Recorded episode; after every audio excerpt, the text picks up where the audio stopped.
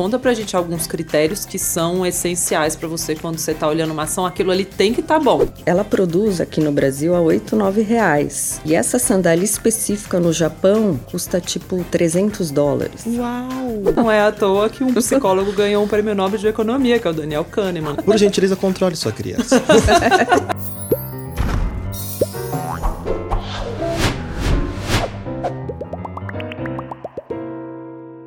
Olá, você está no Bilhões no Divã, podcast em que a gente fala de dinheiro como ele realmente acontece, não é só aquela pompa que chega até você, né? Tem ali todo um bastidores de alegria, de sofrimento, de ansiedade. O Guilherme quase derrubou a mesa Desculpa. aqui, muito legal.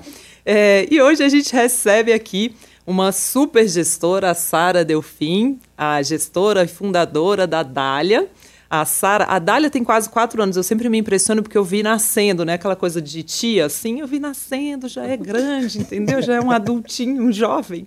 É isso. Mas antes de fundar a Dália, né? A Sara tem um grande histórico aí no mercado financeiro, no mercado de capitais. Do outro lado do balcão, lado da análise de ações, que a gente chama de sell side, né? Então existe o buy side, que são os gestores, o sell side, que é a área de análise de fato, em prestigiados bancos de investimento americanos, a Sara é muito chique, o Bear Stearns e o Merrill Lynch, que eu não consigo falar direito, tá? Mas não. Fala pra gente, Merrill Lynch, vai, Sara. Merrill Lynch. Ah, é, ah, é eu não sabia, cara. Mer como que é? Merrill Lynch? Merrill Lynch. Merrill Lynch. Depende do humor no dia, né? Ah, é. entendi. Mary Lynch. Quando você tá nervosa, você atende o telefone. Merrill Lynch. Merrill Lynch. No meio da crise é o Merrill. Mário Lanches. Mário Lanches. e o Bear Stearns. E o Bear Stearns. Bear Stearns. Todos quebraram, tá? Todos quebraram, é, verdade. O, Bear, o Bear Stearns eu lembro de ter visto aquele filme do Big Short, The Big Short. Tem lá? É. Tem, tem, mesmo. Too Big vão... to Fail também. É, é, é exato. É, a gente vai ter que começar por aí, mas ela Acho passou 16 anos neles, né? É, até vou mudar o script aqui, porque você falou de um ponto super importante, né? Como foi? Você já estava num deles, né, Sara? Quando você estava no Merrill Lynch, quando teve a crise de 2008. É, na crise de 2008 eu estava na, na Bear Stearns ainda, ah, né? A Bear Stearns quebrou efetivamente, né, o, o, em março de 2008, a gente recebeu a notícia né, de que o Banco Central Americano tinha feito um rearranjo dos bancos. Então, o JP Morgan compraria a Bear Stearns na crise. E aí, isso foi em março. Né? É, acho que foi...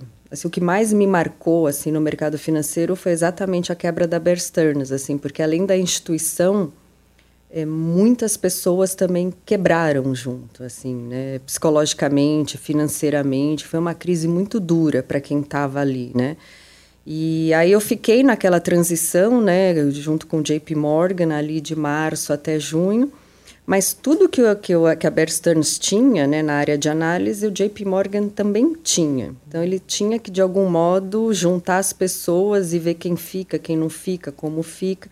E é sempre um processo difícil, né? Da noite para o dia, você fala, meu Deus, né? Agora vão ter três pessoas fazendo a mesma coisa, quem fica, quem... É, é, é difícil, né? Uhum. E eu nunca gostei, assim, de, de conflito ou de indecisões e, por sorte ou coincidência, o, eu tinha amigos que trabalhavam na Mary Lynch falaram, pô, vai ficar aí esperando essa situação, né, tal, a gente precisa de uma pessoa como você aqui. E aí eu conversei com a Mary Lynch e mudei para Mary Lynch em junho de 2008. E aí em setembro de 2008, que foi quando a Lehman Brothers quebrou, a Mary Lynch também quebrou, e aí o Bank of America que pegou a Mary Lynch. A diferença é que a gente era um time de análise de América Latina, né? E o Bank of America não tinha. Então ele assim cresceu, né? O Bank of America adicionando a operação de América Latina. Então foi uma transição mais suave, com menos conflito, com menos duplicidade, assim foi foi bom para todo mundo. Mas a quebra da Bear Stearns para mim foi muito emblemática. Assim. Mas você era super nova ainda, né? Era seu começo no mercado? Não, eu comecei em 97. Ai, porque você é uma criança até hoje, 16 anos de mercado financeiro já antes de entrar na, na Dália. Mas como que você sentiu aquilo assim em você mesmo? Você tinha alguma ideia de que poderia ter uma crise daquele tamanho? É, assim, da velocidade que foi, não, né? Porque a gente quebrou né, em março, as especulações né, sobre a bolha de, de, de, mercado imobiliário começou mais ou menos por ali, assim, fevereiro, talvez, ninguém Bem falava. Mas foi, foi uma avalanche assim, de narrativa ruim é, de bolha do, do, mercado imobiliário, ah, os bancos estão muito alavancados, os bancos estão com a precificação desses ativos erradas, é, se tiver uma onda de resgates, os bancos, e principalmente a Bear Stearns, né, não vai ter como liquidar as operações e tá alavancar. Assim, foi tanta... E dizem, né, na época, até quando a gente lê os livros né, sobre esse evento, dizem que a Goldman Sachs foi a que deu assim vários empurrões nesse sentido de especulações e uma narrativa de pânico né, em cima da, da Bear Stearns. Aí, quando você tem essa situação de pânico, o que, que as pessoas fazem, os correntistas, os investidores vão lá e realmente sacam. Aí foi uma onda de saque e, de fato, assim, não é que o banco tem aquela liquidez imediata para honrar os compromissos. E aí, assim, a ação do banco que estava 90 dólares a gente foi vendida a 2 dólares. Nossa! E foi uma é. autorrealização também, pelo que você está falando. Assim, esses 2 dólares é como se representasse o prédio, né? Que a Berstan tinha construído um prédio em Nova York novo, assim. Ah. É... Então, era como se o JP Morgan estivesse pagando pelo prédio, né? E no mercado financeiro é muito comum, e principalmente lá fora, boa parte do bônus das pessoas é, é pago em ações né, da empresa ou do banco. Então, pessoas que tinham 20 anos de Bear Stearns, 10 anos de Bear Stearns, tinham muitas ações. É, e o negócio que valia 90 tá 2, assim. Então, psicologicamente, financeiramente, foi muito ruim para muita gente, assim. Rolou uma choradeira em algum momento? Um... Tudo, assim. Foi aquela é... coisa do filme que todo mundo saía chorando do prédio, já Sim, demitido. com as suas caixinhas, é. né? Assim, porque diferente daqui que a gente constrói a vida, né, dentro do banco, tipo, eu tenho a minha vida pessoal também tá na estava no banco e está uhum. hoje na Dália, porque você passa 12 horas do dia, você acaba tendo tudo ali, né? Coisa da dieta, é, coisa, livro, é, lição dos filhos, assim, você tem tudo ali. É, o americano ele é mais ele, ele, divide melhor né o pessoal do profissional. Então literalmente as pessoas enchem as suas coisas numa caixinha assim e saíam. Aqui tem que ser um carreto né? A minha carreto, teria que ser é. um carreto viu? É. quando teve o covid eu tive que sair do escritório assim veio primeiro uma caixa depois uma mala é, e a gente fez uma rede de apoio. Alguém pega o meu squeeze ficou lá é. pega o outro. Ele deixa tudo mesmo a gente Você leva tudo. leva tudo. Então... eu sou acumuladora E a gente é. tinha uma franquia muito forte assim na, no time de, de analistas, né? Era todo mundo muito maduro, muito experiente. Tem aquele ranking, né, do Institutional Investor, assim que 99% do time era super bem ranqueado há anos. Então, assim, a gente estava assim numa velocidade tão intensa, um time tão unido, assim, trabalhando tão bem, aí de repente, tipo, um, desmoronou. E, e por mais que eu tivesse uma boa oportunidade na Merrill Lynch, assim, pessoas que eu admirava e, e colegas trabalhando lá, eu fui triste, né, para o processo de entrevista, porque não era o que eu queria. Eu queria ficar lá onde eu estava, com aquele time, aquelas pessoas. E até na, nas entrevistas eu falei, mas você está mesmo animada de vir para cá? Eu falei, não, eu tô. Assim, é que não era o que eu planejava, né? Eu planejava ficar mais 10 anos onde eu estava, né, com aquele time de pessoas e tal. Então, assim, foi, foi uma coisa forçada, né? Mas depois, assim, fui para Merrill Lynch, fiquei lá 10 anos super feliz, assim, não me arrependo de nada. É, e tem até ainda um clube, né, dos, dos alumnes, né, da, da Bear Stearns que se reúnem, não aqui, né, porque aqui no Brasil a Bear Stearns tinha cinco, seis pessoas, era super pequena. Mas o pessoal lá de fora todo ano se encontram e cada um seguiu sua vida, assim, né, se reinventaram. Mas teve gente que ficou muito mal psicologicamente. Muita assim. gente desistiu do mercado financeiro ali? Ah, sim. Muita gente desistiu. Deve ter dado uma desiludida, né? É, foi abrir uma padaria, um café, coisas concretas que você consegue ver ali na sua frente.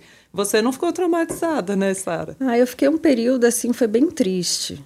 É, não tanto, assim, porque profissionalmente você se reinventa, se procura outras opções, assim, a maioria das pessoas se, se reorganizaram, mas é, teve muito trauma, assim, financeiro e psicológico para várias pessoas, né? É, então é difícil. Te, teve gente que, assim, acho que tinha conheço dois casos, né? Não eram pessoas muito próximas, mas eu sabia quem era. Que, assim, não aguentaram e se suicidaram. Caramba. Porque tinham seus compromissos, né? De, com família, é, dívida da faculdade do filho, dívida da casa. Porque o americano, ele tem dívida, né? É comum, né? Ele financiar os estudos, ele financia o carro, ele financia a casa. Então, o americano, ele... Porque também é, o custo é barato da dívida, né? Então, mas é, assim o que eu lá saiba, é muito diferente daqui, né? O jeito que eles fazem. o jeito que eles fazem. É, obviamente o banco era gigantesco, né? Mas eu soube de duas pessoas que não suportaram assim a pressão. Então foi foi triste. Assim, acho que para mim, é, profissionalmente, acho que foi o, o assim o evento mais trágico, assim, mais difícil. E o que, que ficou de aprendizado, assim, que você levou para você para sempre daquela crise? Ah, eu acho que no fundo, assim, que o, o, o que importa no final são as pessoas, né? Assim, o, de novo, né? As pessoas procuraram outros trabalhos, outras soluções para sua vida, é isso que importa, né? Assim, a pessoa dá continuidade, né, ao, ao que precisa. E a empresa, obviamente, é importante, mas você tem que ver ela ali como um, não, não pode criar uma emoção tão grande. Eu, eu tinha um apelo emocional, assim, um apego emocional, porque de fato foi quando a minha carreira deslanchou como analista, né? É uma plataforma global, assim, um pessoal super competente. Então ali eu aprendi muita coisa e voei mesmo. Mas você tem que ter, você, você tem que ver aquilo como um meio de você chegar onde você quer e não um fim. Assim, porque hoje é a Bear Stearns, amanhã é a Merrill Lynch, depois é a Dália, assim, é que o, que o, o que você tem que no seu dia a dia se preocupar de fato é com as pessoas e com você, né? É, porque nem sempre aquilo é para sempre, né? Então você tem que sempre. E era uma empresa que a gente não imaginava que iam quebrar desse jeito, né? Lehman Brothers. É. Não, Bear pois é, Stearns, os grandes gigantes, né, do, do, do mercado financeiro, assim, no prazo de um ano desapareceram, né? E para você, como a- analista de ações, como ficou essa percepção de risco? Você não ficou com muito medo de investir? Pensou, a partir de agora eu vou colocar tudo em caixa. Caixa não, embaixo do colchão, né? Porque até o caixa sofre nessas horas. Não, então aí é até curioso, assim, porque quando a gente até faz um paralelo, né, Brasil e Estados Unidos, assim, o mercado financeiro no Brasil, ele é muito avançado e muito regulado, assim, tipo os bancos, né? Quando você pensa num Itaú, num Bradesco, que você pode investir, tendo ações desses bancos, é, é um muito mais conservador, né? O que eles podem fazer de balanço, o que o Banco Central exige que você tenha no balanço, né? É, e lá eu acho que era um negócio muito liberado. E de fato os bancos alavancavam e faziam muitas operações, e aí numa grande crise de especulação você fica muito mais frágil, né? É, então acho que de aprendizado que ficou é você tem que olhar tudo muito no detalhe, assim, né? É, às vezes a gente tende aí aquela Maria vai com as outras, né? Ah, todo mundo gosta de Bitcoin, então ah, se todo mundo gosta eu vou também. Ah, todo mundo agora gosta de, sei lá, Ethereum, então eu vou também. Às vezes nem sabe o que é. É, ah, Quase sempre, não sabe o que é. eu vou, apes- eu vou apostar no mercado de real estate americano, que foi o que aconteceu. É, ninguém sabe o que está acontecendo, mas vai. Então é ser mais diligente, né? prestar mais atenção, investigar mais, porque nem sempre o que todos estão fazendo é o correto. Né? E diversificar, né, Sara? Porque eu tenho muito essa sensação de que aquela lição da mamãe lá do prato colorido, né? As pessoas esquecem no mundo dos investimentos. Com frequência eu recebo perguntas de all-in, assim. Ah, eu recebi um dinheiro aqui, posso colocar em fundo imobiliário? Não, por que, que a pessoa pensa no único ativo, né? Por que não a diversificação? Exatamente. Então, é. acho que faz muita diferença. Agora, é, voltando um pouquinho aí, né? Você começou como analista de investimentos muito, muito novo. Você era muito jovem, Sara. Médio. Você ainda é muito jovem. É, e a minha grande questão é essa, assim, como que a gente recebe muito essa pergunta das pessoas? Muita gente decide que gosta de investimentos ouvindo um podcast como esse aqui, muito depois, assim, porque quando a gente é criança, a gente pensa em ser médico, professor, astronauta. Eu pensava em ser freira, porque eu tinha uma tia-avó freira e a vida dela era muito tranquila. É verdade, é bom. Né? É que a vida é tranquila, É. deve ser. Bem tranquila, ficava lá rezando o dia inteiro. Clau- Ela era de clausura ainda, né? Não sei como eu consegui ficar lá enclausurada, mas a vida dela era tranquila. Como que veio a ideia de ser uma analista na sua cabeça? É, então isso é curioso, assim, porque referência na família eu não tive nenhuma, né? Meu pai era engenheiro aeronauta e minha mãe sempre foi dona de casa. Mas eu sempre gostei do, do, do tema dinheiro. Assim, foi uma coisa que eu sempre prestei atenção desde menina. E coisas que eu lembro até hoje, por exemplo, o Dia da Criança, é, vocês são muito jovens, vocês não vão lembrar, mas tinha um jumbo. Vocês lembram? O jumbo do supermercado. O supermercado, jumbo. que depois alguns viraram pão de açúcar, eu acho, pelo menos é. na minha cidade. Para mim, jumbo virou pão de açúcar. É. Eu acho que eu não conhecia. Mas acho que era a, a bandeira antiga lá. Meu pai de, fala jumbo até hoje. De, Compra lá no o jumbo. O mais antigo que eu lembro é o Pais Mendonça. Tinha o um mapping também. Mapping eu lembro.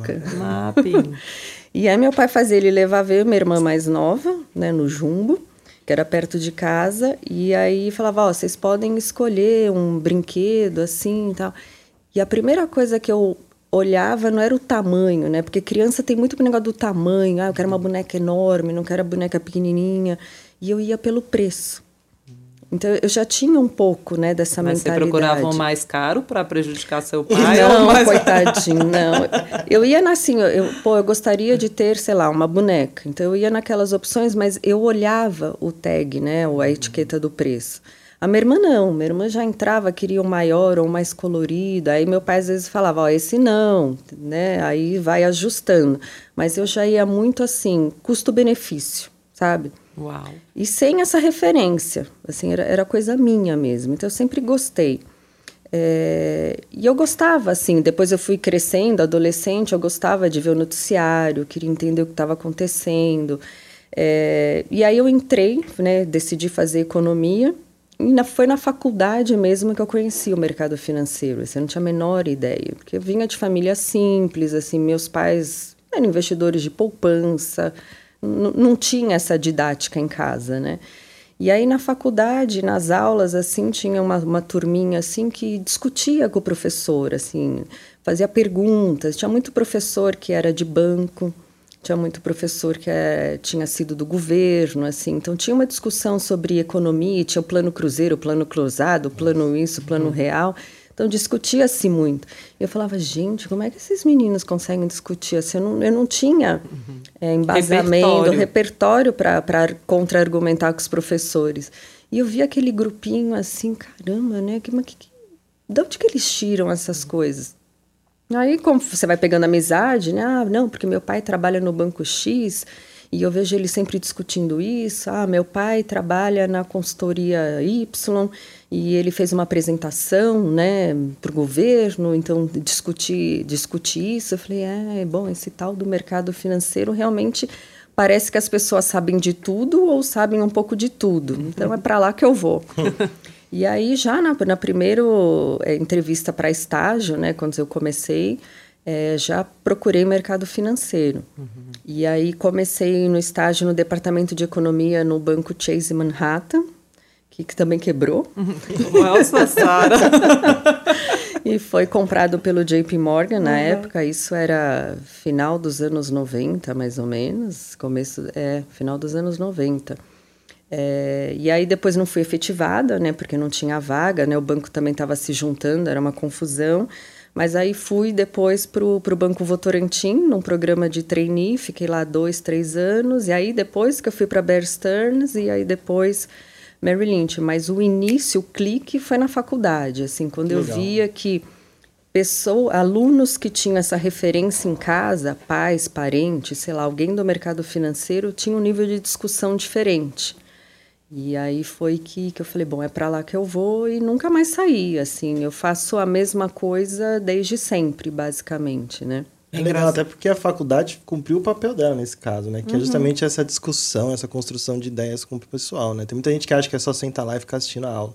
Sim. Mas isso é muito legal de ouvir. Que, pô, mudou, fez a sua carreira, basicamente. Foi. Ouvir as discussões dentro da, da universidade. Isso é muito legal. Eu acho interessante essa ideia que você fala também de não ouvir o tema dinheiro em casa. Porque eu também senti isso. Meu pai era médico, minha mãe é artista plástica. E não era com, comum falar sobre dinheiro. E eu fico pensando que eu passei por todas as fases, inflação, Por que, que eu lembro da inflação? Porque eu tinha um tio que tinha um mercado e ele botava a gente para marcar preço na virada da noite e pagava a gente com fandangos e a mandita, né? É, ou, por exemplo, ia uma friseira, né, que a gente chamava lá no primeira semana do mês lá em casa, caía o dinheiro e a minha mãe comprava tudo correndo e enchia o freezer de comida. Então eu lembro da mini pizza. Para mim, a inflação é uma coisa linda. Tinha mini pizza em casa, ganhava fandangos para trabalhar. É, e, e, e, tudo isso, na verdade, provavelmente estava sendo super incômodo para eles, mas não era um tema de dia a dia dinheiro lá em casa. E eu acho que tem que ser. Porque, né, para mim também eu tive uma sensação parecida com a sua. Assim, eu fui para a primeira aula de introdução à economia, um mundo novo se abriu para mim. Eu falei, meu Deus, todo mundo tinha que saber isso aqui. Tanto que eu adoro Introdução à Economia do Mankiw, que é um livro bem introdutório, assim, mas eu li, eu grifava ele inteiro, ele faz muito bem metáforas, porque ele abriu um mundo novo para mim. E a, o passo para o mercado financeiro é mais um nesse sentido, né? Mais um mundo novo se abrindo. Sim. E a mesma coisa, meu pai poupança por muito tempo, assim. Às vezes ele ainda me liga e fala, Lu, você falou para investir nisso aqui, mas o meu gerente está falando desse outro aqui. Fala, ai, pai, jura que eu preciso te convencer disso daqui? não, e, e, e, teve também, assim, não necessariamente naquela época a poupança era um investimento ruim, mas meus pais eram pensavam simples. Bom, o que sobra a gente põe na poupança. Só que aí em 99, no plano Collor, foi quando ele confiscou a poupança, toda a poupança da minha família estava na poupança. Então, assim, da noite para o dia, eles ficaram com, sem dinheiro, sem, por uma emergência. Às vezes você vendeu um carro, botou o dinheiro ali para até encontrar um outro carro, você fica sem nada. Uhum. E foi aí que, que a gente pensou, né? Que naquela hora, quando você vê aquilo, você não associa, mas hoje associando é o tal da diversificação. Você não Verdade. precisa ter tudo na poupança. Você pode ter um pouco na poupança, você pode ter dinheiro embaixo do colchão, você pode ter dólar, você pode ter, sei lá, outros ativos. Porque às vezes dá ruim naquele único ativo. Então, hoje, olhando para trás, meu pai não pensou também na diversificação. Ele foi no que era mais cômodo. Uhum. É, então, o plano real pegou a gente super de surpresa. E meu pai, ele tinha um negócio assim, um pouco, né? Dessa vida nada se leva. E ele sempre achou que viveria eternamente, né? Ah, eu vou ver minhas filhas casarem, vou conhecer meus netos. Só que não. Ele acabou falecendo cedo, eu tinha 23 anos. E foi um pega para capar também, foi um perrengue, porque ele não tinha se programado, né, para uma vida mais curta. Então, quando depois que ele faleceu, eu, minha mãe e minha irmã, a gente falou: "Meu Deus, e agora? O que que a gente faz?" Que minha irmã ainda estudava, minha mãe era dona de casa, e eu era, eu estava no programa de trainee do Votorantim. É, que é assim, hoje, olhando para o retrovisor, depois de mais amadurecida, mais experiente, é, você tem que ter um planejamento. Você não sabe quando vai dar ruim, né? Seja uma previdência, seja um, é, poupar mais, gastar menos, ou, ou educar os filhos, né? Do tipo, ó, agora que vocês estão trabalhando, né? A bola está com vocês, vocês também precisam poupar. É, porque foram dois eventos que me marcaram muito, né? O Plano Real que congelou, né? Pegou o dinheiro deles. E depois, quando ele faleceu muito antes do esperado, não, a família não estava preparada para aquilo, né? E aí vocês tiveram que começar a trabalhar mais rápido, você e seu irmão? É, eu tive que mudar um pouco o meu, meu comportamento, porque eu era jovem, tinha 23 anos, eu queria gastar o dinheiro na balada, queria sair, queria viajar com os meus amigos. Justo. E aí eu comecei a ter que ajudar em casa, minha irmã estava terminando a faculdade. É, então, até a família se ajustar, é, eu tive que virar meio que o chefe da família. E aí depois as coisas entram nos trilhos, né? Mas hoje, que eu tenho filhos e, e, penso assim, eu também acho que eu vou viver eternamente. Tomara, né? gerindo o nosso fundo. Mas às vezes pode não acontecer, né? Às vezes você vai atravessar a rua e é atropelado. Uhum. Então eu já penso nisso, né? Então a gente já, já desde logo que eu engravidei já comecei a fazer um planejamento, já um plano de previdência para se acontecer alguma coisa, pelo menos eles conseguem um tempo para respirar e se reinventar, né? Uhum. Porque uhum. é difícil, né? É, a Sara já está dando gancho aqui para o nosso próximo podcast, que já está convidado. Que a gente só... vai, é que a gente vai falar sobre isso, sobre herança, sucessão, sobre como é. deixar planejado a sucessão. Uma coisa que, falando com gente de alto patrimônio, gestor de fortunas, muito eu percebi muito com o tempo, é que tem muitas famílias que às vezes até são muito ricas, mas o patrimônio está todo imobilizado em imóvel, em é, empresa, e a família passa um aperto ali é. naquela sucessão. E por quê? Porque as pessoas também não querem, assim como não querem falar sobre dinheiro, não querem falar sobre morte. E assim, você tem que no mínimo pensar, porque senão você deixa realmente seus Sim. herdeiros brigando, né? Imagina você assistindo lá do céu, do inferno, seja lá do purgatório, onde você estiver, a sua família se matando pelo seu patrimônio, passando aperto. Ninguém quer isso, né? Não. Então, é um bom gancho aí. Mas eu só contei tragédia até agora, né? eu quebrei todos os bancos que eu trabalhei, o Collor levou o dinheiro da minha família, meu pai morreu antes do tempo. Vamos falar de um momento feliz que você teve com dinheiro, Sara. Me conta uma empresa assim que você escolheu, se aproximou, investiu e viu crescendo, fazendo dinheiro, dando muito certo? Ah, tem várias, né? É... Assim, mais a curto prazo, assim, né? Da, da história recente. É... Alpargatas é uma empresa que deu certo, a VEG é uma empresa que deu certo, Eneva... Conta, conta um pouquinho de Alpargatas. Eu lembro que é, teve um tempo que ficou a empresa muito, até um pouco queimada com a ideia de que eles queriam se internacionalizar, mas não conseguiam. E teve uma virada que alguns poucos Sim. gestores identificaram, né? Como você identificou que poderia haver uma virada ali? Ah, eu acho que foi um combinado, assim, né? acho que primeiro é a força da marca, né? A Havaiana é uma marca conhecida, assim, todo brasileiro tem uma Havaiana, né? Eles vendem 220 milhões de pares por ano, ou seja, todo brasileiro compra uma Havaiana por ano, pelo menos. Tem um amigo Havaiano hoje em dia. Hã? Amigo Havaiana, a gente fez uma vez, amigo Havaiana. Ah, é tipo amigo oculto de é, Havaiana. Eu não, não sabia Havaiana. que chamava assim. É. Ah, é. Ó, e é um bom presente. Pô, é Olha a Sara querendo subir o valor das ações. Pessoal, façamos amigos havaianos é, esse é ano. É muito legal, porque é, todo é mundo ganha a mesma coisa, você pega o tema que tem a ver com a pessoa, é muito legal. Eu tô precisando comprar minha Havaiana desse ano, que a minha tá bem velhinha. Eu acho que fica a dica. Elas estão é velhas, mas elas não soltam as tiras. não soltam. Não mais, mas se soltar a gente põe um preguinho. É. mas é, assim, acho que primeiro a força da marca. É, e obviamente existem outros tipos de chinelo, né? Mas é, a Havaiana é difícil copiar, né? Porque é muito negócio da marca, né? Que lembra o o Brasil, o carnaval, o tropical, lembra a praia. Então, acho que ela tem um, um apego, assim, de, de, de, marca muito forte, que é, que é difícil replicar. Com certeza. E a capacidade de reinvenção, assim, porque há décadas atrás, o que, que era a Havaiana? Era aquele chinelo de verdinho, uhum. com um solado verde branco, azulado, né? O verde né? azulado, é. a preta... A branca? A branca, talvez, né? E hoje, assim, é fashion você usar uma Havaiana, né? Nossa, quando eu fui para Las Vegas, o primeiro dia eu saí de tênis, eu vi um monte de gente de Havaiana. Eu falei, eu que sou brasileira, vou ficar andando de tênis nessa cidade. e andei de Havaiana em Las Vegas o meu tempo inteiro de Las e Vegas. fez sucesso, Fez o maior sucesso. É super bom. Essa, essa capacidade de se reinventar, né? Tem Havaiana de glitter, tem Havaiana com Star Wars, tem Havaiana que eles estão fazendo agora no Japão até, uma campanha Tipo, eu não entendo nada de games, tá? Porque meu, meus filhos ainda não entendem. O dia que eles entenderem, eu vou aprender. Mas tem um game lá no Japão que está na moda que eles fizeram uma parceria. Tipo, o preço... Ela produz um negócio aqui no Brasil a 8, 9 reais.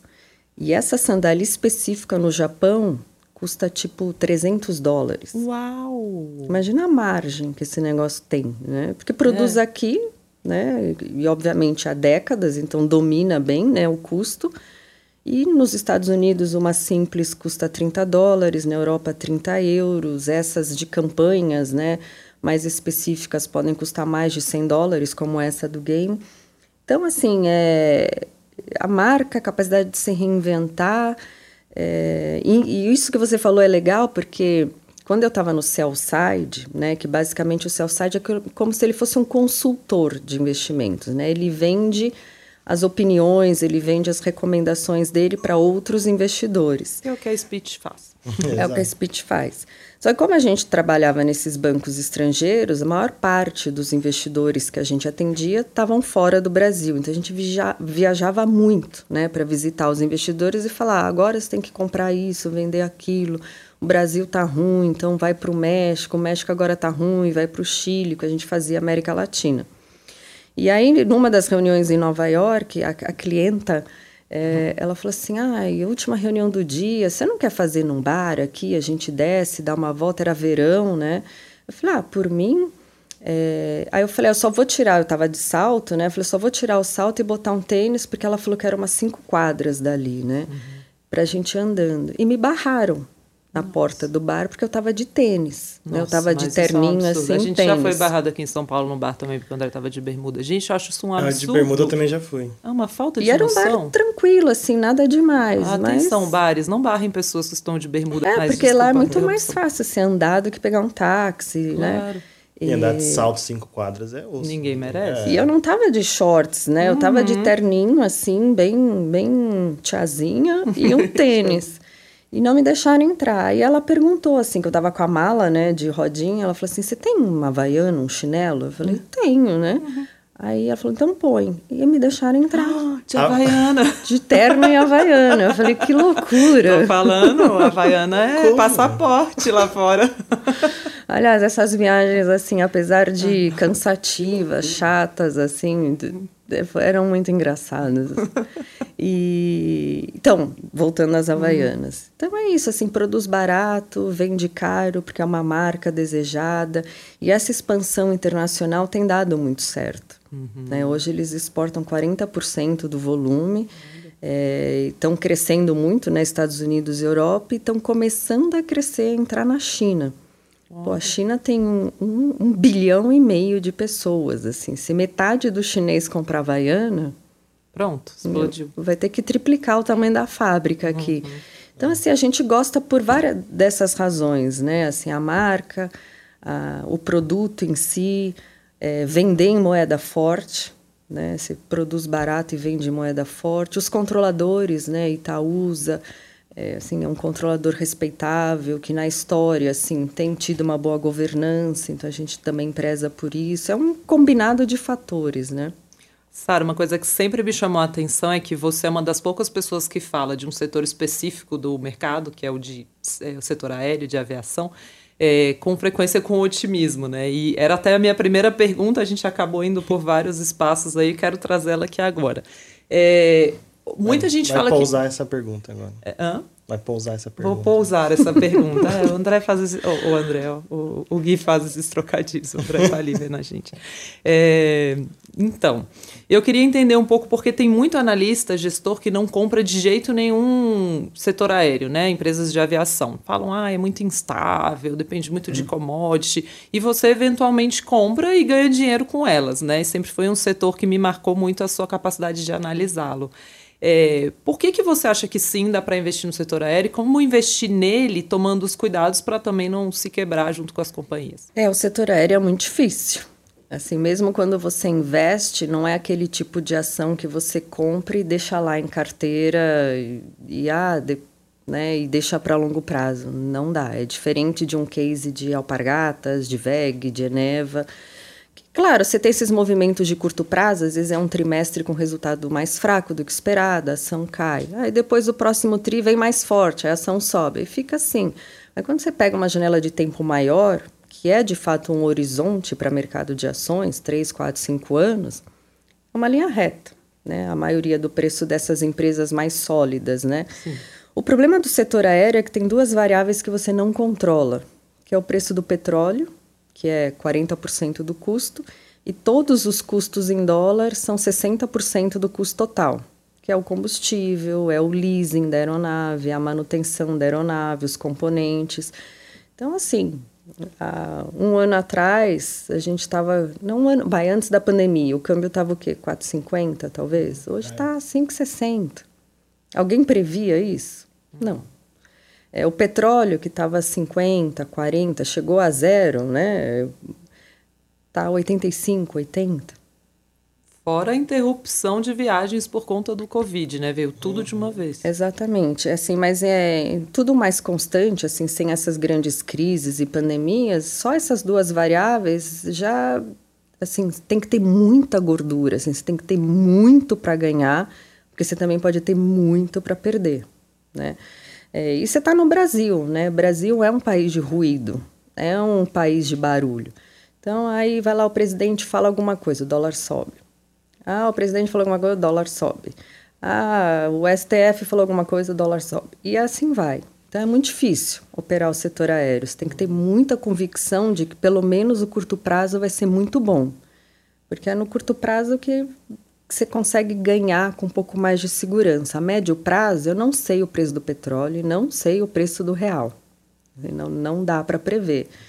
É, então, hoje, assim, você pega as empresas brasileiras que vendem em reais, que a maioria só faz, assim, grande parte dos voos são domésticos, tá? Receita em reais. 60% do custo é em dólar. É, elas, se elas tivessem 100 dólares de dívida antes da pandemia, é, daria 450 reais, hoje já é 560 reais. O petróleo, que era, sei lá, 40, 50, já está 85. E a demanda está ainda se recuperando, né? E são empresas que têm muita dívida. Então, assim, é muito difícil. Uhum. Assim, eu ainda não vejo um cenário muito claro para as empresas aqui no Brasil, não. Assim, é, o balanço delas está tá bem difícil. Mas você investe hoje, por exemplo, em companhia aérea mexicana, né? A gente investe em duas, é, que é a Volaris, que é uma empresa mexicana, e a Copa, que é uma empresa do, do Panamá. Quer dizer, ela tem um CNPJ no Panamá, mas assim, basicamente o business dela é conectar a América do Sul com a América do Norte, assim, é levar eu fui para Orlando de Copa. As Américas mais humildes para a uhum. América rica, né? Uhum. Com esse hub no, no Panamá. Então ela tem um ticket, né? Um preço como faz escala. É mais barato. Mais barato que a American Airlines, que a uhum. Delta. Às vezes dá ruim. Meu, quando eu voltei de lá, eu tive um problemaço. Porque tinha acabado a luz no aeroporto da, do Panamá.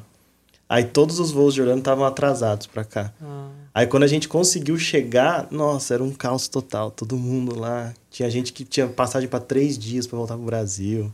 Nossa, é, eu já é. voei mais de companhia de baixo custo lá na Europa, Ryanair, e assim, é um pouco, né? Cê, cê, eles te deixam no frio, na fila, esperando, tá congelando o tempo em Dublin lá. Você na fila esperando no pátio, morrendo de frio, eles lá, com calma, fazendo tudo. Você praticamente voa em pé, né? Tipo, é. É tipo é um, um ônibus. é, um ônibus Mas foi legal, não foi ruim. Foi, eles vendem raspadinha, não Pelo nada. preço que eles, que eles cobram, é, eu achei uhum. ok, sabe? Uhum. Porque era bem mais barato que as outras. Então, pra gente, na época, fazia muito sentido. Mas como, era... mas como isolar isso? Não são variáveis muito assim? O que que te faz investir numa companhia aérea? O que que te brilha aos olhos? Então, por exemplo, no caso que a gente falou aqui de dólar e petróleo, né? É, no caso, a Volaris, ela vende vai, metade em pesos mexicanos, que é o voo doméstico, e me, mais, um pouco mais da metade é em dólar, porque tem, assim, o vizinho né, doméstico é os Estados Unidos, então tem muita conexão. E como ela tem um business model a Aeroméxico, né, que é a maior empresa, teve lá problema financeiro, entrou em, em concordata, está reduzindo o tamanho da empresa, está desinchando a empresa. Então, é um momento de mercado muito favorável para Volares. Eles estão já operando a 30% de volume acima do que era 2019. E, de fato, os Estados Unidos está voando e aí o México vai junto, né? Muita empresa americana tem, tem base né, produtiva no México, porque é um país mais barato para produzir. Então, tem toda uma tese de investimento macro e micro que faz a gente gostar da Volaris. E por, por essa dinâmica ali do mercado, ela consegue passar para o preço essa pressão que ela está tendo no dólar e também no petróleo. Aqui não, né? Aqui já é um mercado muito competitivo, né? A Latam, a Azul, a Gol, elas praticamente dividem o mercado. Então, assim, é muita competição por preço e a gente está numa situação financeira pior no relativo, né, o Brasil. Então, o poder de compra do brasileiro está diminuído. Então, a gente não está com 30% de demanda acima do que era 2019. A gente ainda está um pouco para baixo. Vai demorar mais para a gente recuperar no Brasil. E uma diferença é que no Brasil 70% da demanda é corporativa. E o corporativo Né? Virou, virou teleconferência, Zoom, virou, virou Zoom. teleconferência. As é, empresas estão cortando o custo também, né? Nos Estados Unidos, no México, já é diferente, é um perfil que viaja mais a lazer. Então a pessoa viaja mais, já é parte da cultura, além do corporativo que retomou. É, então tem várias coisas assim, você tem que olhar do ponto de vista do mercado, se está mais competitivo, se consolidou mais, se tem poder de preço, se não tem poder de preço, é, balanço. Então assim, quando você junta tudo, essa questão do reopening, a gente achou que era melhor ir através de Copa, porque as pessoas querem voltar para Disney, as pessoas querem ir para os Estados Unidos, e é uma maneira mais barata. E Volares porque tipo é o México colado nos Estados Unidos, era o México meio que está enfraquecido, então é um momento bom.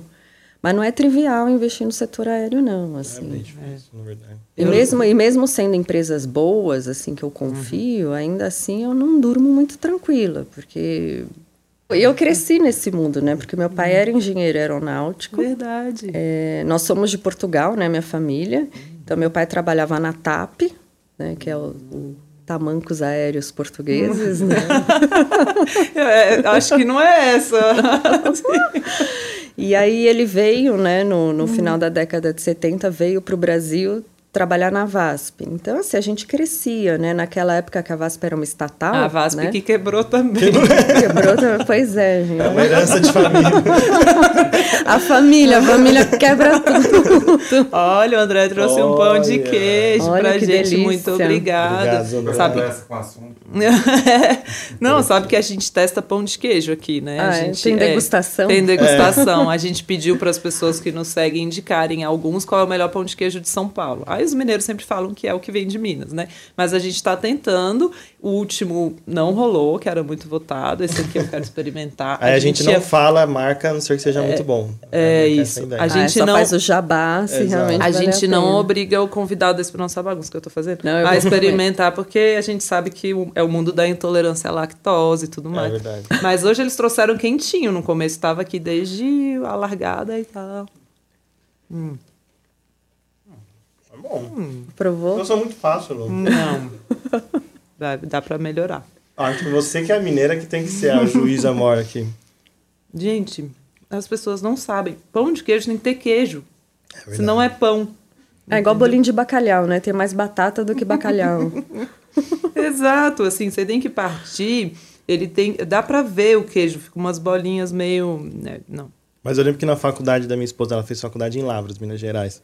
A gente comia uns pães de queijo que tinham doce de leite, goiabada. Hum. Era muito bom. Isso é bom também, mas pode ser para disfarçar um pão de queijo ruim também. Pode ser. Põe doce de leite. é, é tipo como se fosse salada, põe doce de leite. É verdade. Ficou bom, entendeu? Pão de queijo bom, você come assim, nossa, eu fiz uma sujeira aqui, também que não dá Eles pra ver. Eles muito esse pão de queijo. É, é, a casquinha dele é boa, mas dentro Pessoal, mandem mais dicas. Mandem mais dicas. Esse Podiam aqui... servir no avião, né? Porque Nossa. pensa numa comida ruim que é comida de avião. Por quê? Né? Isso é uma coisa que me intriga. Por que, que eles têm que servir comida ruim? Oh, mas teve um episódio do. Eu não sei se pode falar os nomes dos programas. Pode, pode? Do Masterchef que eles fizeram um cardápio de comida da Azul, eu acho. Hum. Ah, é? Não teve? Que não, aí... mas para criança não funciona. Ah, não, é. Porque é, é, o pato com molho de vinho tinto. A criança não come. É Aspargos não, não come, assim. Tem que uhum. ter tipo um macarrão na manteiga, assim. É. Mac and cheese. É. É isso. Faz um bolonhesa, entendeu? Podia fazer uma parceria dos aviões com os é. fast foods, aí dá uns hambúrguer lá. Manda o iFood entregar, né, Gui? Eu tenho uma história legal de avião, assim, é, quando a gente veio para o Brasil para morar aqui, eu era menina ainda, né, criança. E, pô, que o voo de 11 horas, né? E naquela época as pessoas fumavam no avião, bebiam. Nossa, eu não sou dessa época, não. É, e eu lembro que 11 horas de voo, um voo noturno, assim, eu, eu sei que eu levo, minha mãe conta, né? Eu não tenho muita lembrança. É, que eu saí e fiquei andando pelo avião. E de manhã, quando o avião chegou no Brasil, foi um pega para capar, porque eu tinha pegado os sapatos de todo mundo e misturado. Assim. Mentira, Sara! Pra me distrair, assim, de madrugada, as pessoas tiram o sapato, né? Um voo de 11 horas, e eu pegava o sapato da cadeira 12 e levava pra cadeira 30. Adorei essa brincadeira. E aí, na hora de descer, tipo um tumulto, porque ninguém achava o sapato e vai para... Nossa, Nossa, e eu quieta lá, não fui eu. Hoje em dia você faria e postaria no TikTok depois. Né? É, ia ser viral. Não, e é incrível, assim, porque a empresária não teve culpa nenhuma. Assim, um uhum. passageiro causou um transtorno enorme, não. que aí o, voo, o avião demorou, né? Porque imagina, ele paga, né, para estacionar, né? Ele tem que hum. desembarcar, ele faz lá a manutenção, faz a limpeza e ele tem que estar tá pronto para voar em determinada hora. Então imagina o caos que você não cria. Uma criança criou o caos. Imagina o piloto, né? Senhoras e senhores, estamos prontos para pousar, a não ser que a criança pare de trocar os sapatos dos passageiros. Por gentileza, controle sua criança. É, ainda bem que não tem câmera lá para registrar a senhora fazendo, né? É. Mas uma coisa que me intriga é como que as pessoas ainda é, se animam a empreender nesse setor. Porque é muito claro para mim que as companhias aéreas começam, azul mesmo, no começo, tem tempo que eu não vou por causa da quarentena. Mas você pode escolher o docinho que você quer, a mulher passa com a bandeja com mil coisas, é tipo Uber no começo, que serve balinha, aí aos poucos as cadeiras vão se espremendo, é. a comida some, você começa a ter que pagar. Parece assim, um monte de gente repetindo a mesma história de construir uma companhia aérea achando que vai ganhar um monte de dinheiro e de repente vendo, não, não dá, preciso é, tratar mal o meu cliente, né, para poder é, dar certo. Então, assim, existem companhias aéreas com longa vida, Sara, e que. É, as grandes, né? Se você olha assim pelo mundo, teve muita consolidação. Né? O próprio Estados Unidos, né, na, ali depois do, do 9 de setembro, né? É, não, 11 de 11 setembro. De setembro. É, é do, eles fazem ataques. essa confusão de escrever errado a data. É, eles fazem ao é, contrário, atrapalha a gente. É, pô, foi um porrada, né, para o uhum. setor aéreo lá. As pessoas, assim, a, a demanda demorou três anos para voltar ao normal. Uhum. E o custo tá lá. Né? Você tem um avião que não está voando, não importa. Você tem que pagar o aluguel deles, tem que fazer a manutenção preventiva e tal. Você tem a tripulação. Então, você teve muita consolidação ali nos Estados Unidos naquele momento. A Europa também consolidou muito, né? A British comprou a Ibéria é, e por aí vai assim, a taxa de natalidade ela até existe, mas a taxa de mortalidade nesse setor é altíssima. Uhum. Assim, tem, tem, até aquela frase, né? Você quer ser um, é, um é, você quer ser um milionário, seja um bilionário e compre uma empresa aérea, porque assim você vai perder dinheiro, é uhum. muito difícil. Uhum. Então, no início, eles oferecem uma boa experiência para o cliente, para cativar, para aquele cliente ficar fiel, né, e ficar com lá o, o programa fidelidade.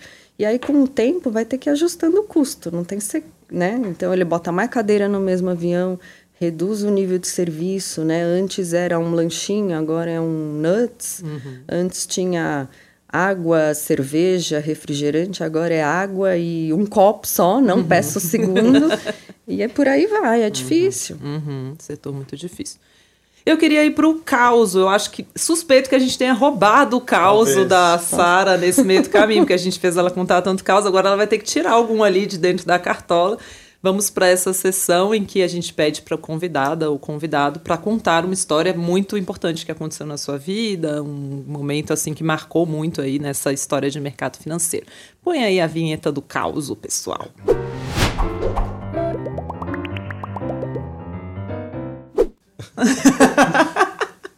O André cantou aqui a vinheta do caos, porque ela não entra na vida real, tá? Mas para você que tá aí de casa, ela entrou. É, Sara, conte um caos para nós. Não, além de toda a desgraça que eu já contei. Vida real, não chama de desgraça. Vida real. É, tinha até esquecido, né? Era um que, que a VASP quebrou também. É... Não, um caso assim que foi legal. Quer dizer, não sei se foi legal. Ele levou a um fim legal. Uhum. Mas é. Quando eu estava na, na Bear Stearns, eu tinha um chefe aqui no Brasil, né? Então, ele era o analista sênior, porque normalmente no sell-side tem um analista sênior e um analista júnior. Né? O analista sênior ele faz mais um trabalho de marketing, de visitar os investidores, né? ligar para os investidores. E o analista júnior é aquele que põe a mão na massa, né? aquele que faz os modelos financeiros, é aquele que escreve o relatório, entrega bonitinho para o chefe, o chefe revisa, dá um tapa, publica e ele faz o marketing né, daquela ideia. Então eu tinha, eu era o analista júnior daquele chefe. E a gente trabalhava bem, assim, adorava ele, era um cara fantástico. E por várias razões, né, problemas pessoais e tudo mais, ele acabou saindo. E eu falei, bom, legal. Eu tô Minha aqui vez. há tanto tempo, trabalho com ele há tantos anos, né? Eu já faço o trabalho, né? Ele só faz o o oba-oba, o oba-oba. Mas eu que carrego esse piano todo dia. Então, óbvio que vão me promover. Só que não, hum. né? Aí começou, não, a gente vai, selecionou aqui umas... Porque, de novo, né? A Bear Stearns no Brasil eram cinco, seis pessoas, né? Analistas. E toda a chefia, todo mundo, o resto do time ficava em Nova York. Então eles não viam quem fazia, quem não fazia, né? Assim, pô, o relatório foi publicado, fulano ligou, né, marketeou, acertou o call, era para comprar, realmente o papel subiu, legal, mas ninguém conseguia enxergar, né, de fato quem fazia o trabalho. Então eles não conseguiam dizer se a Sara era experiente o suficiente ou não, pela distância, né? Uhum. E aí o pessoal lá do escritório, né, falou assim, pô, não dá, não vamos contratar ninguém. Você está aqui há anos, você sabe fazer um negócio. Então a gente ia empurrando, né? Ah, não vai dar para entrevistar hoje. Ah, a moça cancelou. ah, não tá dando, né? Ah, não sei o quê. É, a gente foi enrolando, enrolando e nesse meio tempo eu comecei a produzir, né? No backstage, assim, né? Por trás das cortinas, ideias, relatórios. Aí quando tudo estava pronto eu mandei para eles. Falei, olha, eu queria publicar isso, tá pronto, né? Uhum. Não, mas veja bem, a gente precisa continuar o processo de entrevistas, uhum. porque você é jovem, você é mulher, é, você estudou no Brasil. Aí eu fui ouvindo aquilo e falei, não, não é possível que eu estou escutando isso. Nossa. É, e aqui na América, é, a gente entende que as pessoas casadas, elas são emocionalmente amadurecidas que estão em outra fase de vida, estão mais centradas, estão mais focadas, do tipo, ah, vocês jovens, vocês devem sair todo dia à noite, beber todas, né? Uhum. Não vem uhum. trabalhar direito. Eu falei, gente, não é possível que eu estou escutando isso. Nossa. Aí eu cheguei pro meu marido, que, quer dizer, pro meu namorado, que hoje é meu marido. Falou, vamos casar. eu falei assim, caraca, você não acredita o que fulano falou, que eu não posso, assim, resumidamente, ele não me promoveria porque eu sou solteira. Uhum. Loucura. Que loucura, né? Ao contrário, né? Porque uma mulher, dizem, né, que uma mulher casada com filhos divide a atenção com o trabalho, com o filho, com o médico, com a escola, com a lição de casa e que não sei o quê, né? Tem todo esse, Sempre né? arranja alguma coisa para falar. Essa narrativa, né, de que uhum. ter filhos atrapalha. Eu falei, gente, é o contrário, né? Uhum. Aqui uhum. o cara quer que a gente case. Aí, enfim, não foi golpe, mas em seis meses eu estava casando. meu marido, ele vai escutar, ele vai falar, tá vendo? Você confessou que foi um golpe. E aí eu falei, né? Obviamente liguei lá, falei assim, olha, ó, tem uma boa notícia, tal. Eu fiquei noiva, vou casar no final do ano, mas já? Eu falei assim, uhum. ah, já. A gente tipo quer fazer um negócio muito simples, uhum. rápido. Meu marido trabalha muito, eu também trabalho muito, não dá tempo e publiquei um negócio. Uhum. Isso foi em junho de 2006 que eu publiquei, assim, não quero nem saber, vou publicar. Uhum. E eles assim desconfiados, né? Junho de 2006. Em fevereiro de 2007, que saiu o ranking do AI, que eu participei pela primeira vez, eu ranquei em terceiro lugar. Nossa. Tipo, a desconhecida, Incrível. a solteirona, uhum. calhada, uhum. é, desfocada. Pô, em seis meses consegui ranquear, sem apoio também, né? Nossa. né? é um ranking de analistas, né? É um ranking de analistas. Incrível. Falaram, e aí ele ligou, deu parabéns, né? O uhum. chefe lá, o head da área falou, pô, a gente vai te dar essa chance. Eu falei, ai, que hum. canalha, né? Nossa, né? depois disso tudo, você precisou ser premiada. E aí foi, assim, aí eu deslanchei, aí eles realmente abraçaram, aí deram toda a infraestrutura, todo o apoio. E aí, assim... Esse ranking, como que ele funciona? É... Quem avalia, é? Sara? É? São os investidores institucionais, né? Assim, então, são gestores e analistas de fundos, né? Não é pessoa física que elege naquele ano os analistas que mais ajudaram né, em recomendações ou em mais acertos né, de recomendações. Então, existe essa, essa revista Institutional Investor que faz esse mapeamento, né, a parte dos votos, e aí publicam na revista setorialmente os melhores analistas, né, primeiro, segundo, terceiro lugar, e para time de analista, é, de economista, estrategista, isso no, no mundo todo. Hoje perdeu um pouco de relevância, assim, né? É, então Não, é, é, menos, menos charmoso legal, do que no legal. passado. Incrível. Mas o banco dava muita importância a isso, né? Uhum. Porque também quando você vai fazer um pitch, ah, vamos fazer o IPO da sua empresa, Luciana, tá? Mas você, Bear Stearns, é o que? Olha, eu tenho o melhor analista do seu uhum. setor, ele é a melhor pessoa para fazer esse IPO e tal. Então, assim, era importante para o banco, né? Ter analistas, assim, com esse reconhecimento. Então, era bom para todo mundo, né? Uhum. Mas foi, foi um caos uhum. é, diferente, assim, na minha vida. É, não, não, não, não esperava. Eu lembro, Sara, uma vez que a gente conversou, que você falou isso assim de que uma coisa que te intrigava, eu também sou analista, né, num mundo muito masculino, é que quando as pessoas iam programar eventos à noite e tal, às vezes era, ai, vamos aqui para uma balada, era um negócio muito masculino, né? Sim. E você sentia isso assim, como você poderia fazer esse mesmo, é um, é um mercado muito de relacionamento esse nosso, Sim. né? É, você sentiu essa dificuldade de fazer o relacionamento trazendo isso para o seu universo? Eu, a gente conversou um pouco sobre isso, né? É, de fato, assim, as pessoas que eu atendia, né, a maioria eram ou analistas homens ou gestores homens que eu ia visitar para dar ideias de investimento. Então, realmente, se eu chamasse ele para um happy hour, ou chamasse ele para assistir uma partida de Palmeiras e São Paulo, ele ia falar: minha filha, não vai ser com você, né? Verdade. Mas aí você tenta de outras maneiras, assim, você dá, dá mais atenção, você liga mais, você é mais proativa, você é mais é, do tipo. Às vezes você liga para falar de uma coisa, mas você sente que a pessoa às vezes está pensando em outra. Aí você oferece uma ajuda adicional, fala, pô, você quer tentar uma reunião com o ministro? A gente pode tentar. Assim, tentava dar mais serviço profissional dado que no pessoal, né, no lazer, não, não tinha muito como, né? Uhum. E a gente sabe que hoje é comum, assim, sempre foi comum, né? Pô, o gringo vinha para o Brasil, o que, que ele quer? Ele quer ir no estádio de futebol, ele uhum. quer conhecer o Maracanã. Só que não é com a Sara, ele quer ir com os caras que falam a língua dele do futebol, entendem e tal. Então, assim, nisso sempre foi difícil, mas eu falava, bom, já que eu não tenho essa ferramenta, eu vou usar outra, eu vou dar serviço? Legal. né? Vou focar no, no profissional mesmo. Boa. Esse tema me intriga um pouco, então, assim, me estendendo um pouco nele, mas é, eu sempre notei quando eu vou numa área de análise, obviamente, que só tem homem, né? Então eu também visito muitos gestores e é sempre a equipe toda masculina.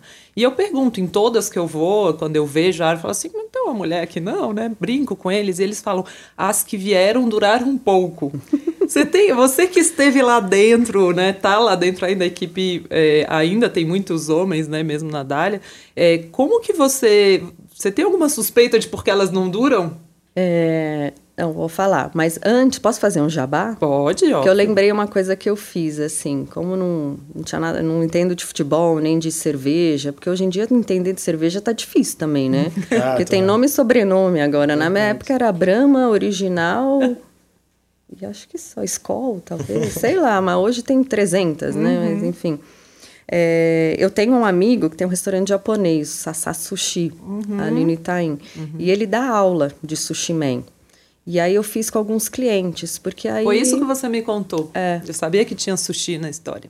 Que aí a gente fazia um grupo, né? Ele dava aula com caipirinha, com saquirinha, a bebida era liberada, a gente aprendia a cortar o peixe, a fazer o temaki. E no final você podia convidar amigos para degustar né, da produção daquele grupo. Então foi uma coisa que eu fiz bastante, porque é meio unissex, né? Verdade. Você vai fazer uma aula de culinário. Então combinava. Uhum. Então eu fiz algumas coisas com o cliente daqui local e com os gringos quando eles vinham. Isso é legal. Boa, Sassá Sushi patrocina a gente. Você também tem uma história de sushi? É, manda eu recado tenho... pro Sassá. O Sassá manda um delivery aqui. Eu tenho uma história, história, de, sushi. de sushi. Eu tenho. Eu participava de uma reunião, que eu participava toda semana, que só tinha homens e eu, né? E eu ia, assim, eram todos, o mercado financeiro, então, os homens são muito, igua, muito iguais, né? Eles usam camisa azul com as iniciais, é, e eu, né? Coletinho. Então era um, um bichinho diferente aí. Aí eu não comia sushi, sushi eu comecei a comer na quarentena. Aí um belo dia eles falaram assim: não, então vamos sair, vamos fazer um negócio, vamos pro sushi. Aí eu falei, meu Deus do céu. Aí eu cheguei em casa, falei com o André, né, meu marido, André, ferrou, né, amor? Agora que, como é que eu vou ter que falar para eles que eu não como sushi? Ele, ah, não. Você já é a única mulher do grupo. Você ainda não vai comer sushi? vai comer sushi, sim. Intervenção de sushi. é, exato. Talvez seja assim que eu tenha começado a comer sushi, mas hoje eu gosto muito. Mas me conta qual a sua suspeita. Das mulheres. É. Então, eu tenho uma, uma, uma, percepção hoje diferente. Assim, quando eu entrei, né, no final, em 97, realmente tinham poucas mulheres e principalmente em cadeiras de liderança. Quando eu saí né, do, do, do banco em 2017, é, já tinham muito mais mulheres em, em todas as áreas do banco e muitas mulheres em cadeira de liderança. Porque eu acho que com o tempo é, ainda existe o mito né, de que o mercado financeiro ele é agressivo, ele é hostil, ele acaba com a sua vida. Ainda tem um pouco né, desse, desse mito. Sim. Mas, na verdade, depende muito mais da pessoa, né? Se você quer ser o melhor advogado, você vai se acabar de trabalhar também. Se você vende imóveis e você quer ser o melhor vendedor da, da, daquela região, você também vai se matar de trabalhar. Então depende muito do que você quer. Se você quer crescer na carreira, se você quer ser diferenciado e você quer ter a meritocracia, vai ter que ralar em qualquer área, em qualquer setor, em qualquer emprego. Não tem mistério. É, então, eu acho que ao longo do tempo esse mito foi caindo um pouco, né? Acho que as pessoas perceberam que todo trabalho tem o seu bônus e o seu ônus, né? E hoje acho que existem mais mulheres. É, por exemplo, tem é, pessoas, né, meninas que começaram na Merrill Lynch junto comigo que estão lá até hoje, né, fazendo análise. Tem muita mulher na mesa hoje, em renda fixa, em renda variável, sales, né, de, de mesa de bancos. É, então, eu, eu acho que o espaço feminino ele foi conquistado, né? Eu acho que porque esse mito, né, foi se perdendo ao longo do tempo, apesar que ele ainda existe. E as empresas mudaram também, né? Quando eu saí da, quando eu entrei na Merrill Lynch não tinha em 2008. Quando eu saí da Merrill Lynch, né, o Bank of America em 2017, tinha comitê de diversidade, tinham metas de contratação de mulheres, né, estagiárias ou pessoas mais seniors, tinha meta de promoção de mulheres, não só de mulheres, de minorias no geral, né? Uhum. E a gente tinha realmente dificuldade de contratar estagiárias. A gente ia nas faculdades, fazia levava um representante de cada área do banco e falava, olha, essa área faz isso, essa área faz aquilo, essa área tanto. A carga horária dessa área é assim, a carga horária dessa é essa. Porque tem tudo em banco, né? Tem marketing, tem RH, é, tem mesa, tem área de pesquisa, tem área jurídica, tem de tudo, né? Não é que você contrata gente que fica lá gritando compra, vende, compra, vende, que as pessoas acham que é o dia inteiro compra, vende, compra, vende, e não é. é. E era difícil, assim, porque elas vinham, assim, 10% dos currículos eram de meninas, e a gente entrevistava as meninas excelentes, assim, boas, fazia a proposta, elas, ah, então, não sei se é bem isso que eu quero para minha vida, porque o meu tio, que já trabalhou no mercado, falou que você trabalha de domingo a domingo, é, 20 horas por dia. Eu falo, não, não é assim, assim. Eu, pessoalmente, nunca trabalhei um final de semana. Uhum. Porque tudo depende do quanto você é produtivo, assim. Eu sempre chegava no trabalho com a cabeça, eu quero sair daqui o mais rápido possível. Eu quero ter vida após o trabalho. Então, antes de ter filho, eu queria ir embora porque eu queria academia, ou porque eu queria visitar minha mãe, sei lá, eu queria fazer qualquer coisa. E depois que você tem filho, você precisa ir para casa, né? uhum. né? É, então eu sempre fui, chegava às 7 15 7 e meia no banco e, tipo, focava. Não tinha aquela duas horas de almoço, não tinha sessão cafezinho de uma hora no corredor, assim. Chegava a trabalhar, para seis horas da tarde estava livre, dever cumprido, trabalho entregue, vou embora.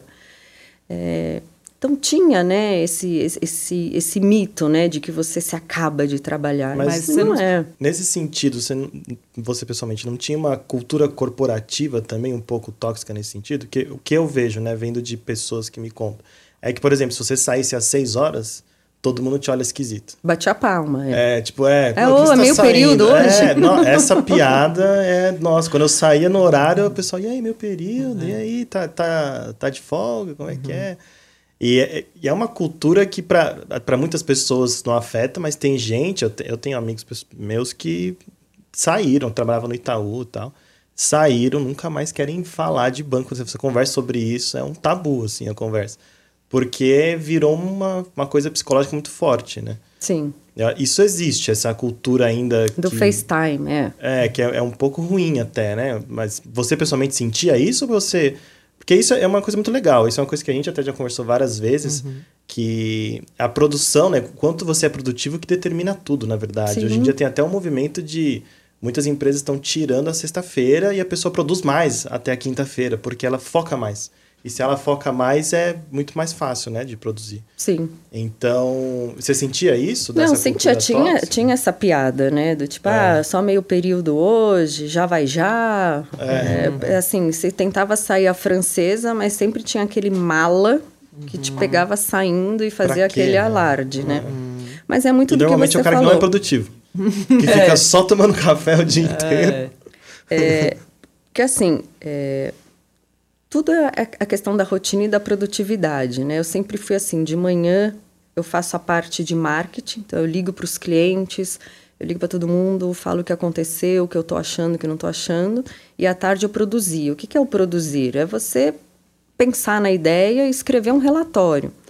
Então, normalmente, os relatórios eles são publicados overnight, né? de madrugada e no início da manhã, que é quando o cliente chega na mesa dele, ele vai ver os e-mails e vai ver ah, o relatório da Sara é, sobre CCR, ah, o relatório do Itaú sobre Renner. Aí ele vai lendo né, os relatórios. Então, a gente produzia para ser publicado no dia seguinte.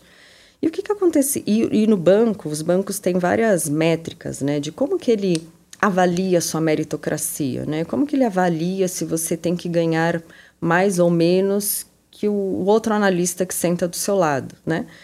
É, tinha as métricas, então quantidade de ligações que você fazia para cliente. Tinha um sisteminha que você ligava do computador, o computador já falava, a Sara ligou é, para Fidelity é, sobre CCR tal dia e ficou 10 minutos no telefone. O sistema, né, você ligava por, por esse sistema. Uhum. Então, você produz um relatório, uma ideia, você tem que ligar, né? Uhum. Porque nem sempre as pessoas leem o que você escreve. Então, você tinha que ligar. Então, ligava. Que era a parte da manhã. Ligava, ligava, ligava. À tarde, produzia para sair o relatório no dia seguinte. Na manhã seguinte, ligava, ligava, ligava. E assim, quando eu sentava para ligar, era Oi, aqui. Às vezes caía em voice e-mail, né? Uhum. E aí eu falava assim, em inglês, né? Uhum. Oi, aqui é a Sara Delfim, da Merrill Lynch. Eu estou te ligando sobre o relatório que eu soltei de CCR. A gente está reforçando a recomendação de compra, porque a empresa acabou de comprar o aeroporto X. A gente acha que isso vai agregar dois reais por ação. O papel está super desvalorizado. O risco é esse. Não, não. Oi, aqui é a Sara Delfim. e às vezes você pegava alguém, né, que atende o telefone, era uma ligação mais longa, né? Porque você começa a falar de CCR, aí emenda na Gol, que vai, né? É, então eu, eu era muito assim, nessa rotina durante anos. Aí eu ia embora, seis horas, todo mundo batia palma, meio período e tal. No dia seguinte, quando a gente se reunia, né, com o time de vendas, né, para falar das nossas ideias daquele dia, eu tinha três relatórios para falar. E o cara que tinha ficado até 11 da noite, pediu pizza, jantou no banco, com olheira, que ninguém. Uhum. Tinha lá um relatório. Uhum. Aí, dia seguinte, a mesma coisa. Ia embora cedo, curtia, fazia minhas coisas. Dia seguinte, dois relatórios. Ah, quantas ligações a Sara fez nesse mês? Ah, 700. E o fulano que fica das 7 às 11? Ah, 50. Uhum. Que é isso? Você é. pode ficar no banco tomando cafezinho, comendo pizza, é, sei lá, Viajando. no Google, é, comprando uma, uma viagem com a namorada. Assim, uhum. você pode fazer mil, porque a, a sua vida acontece, né? Verdade. No banco. Você fica lá realmente 12 horas por dia. Uhum.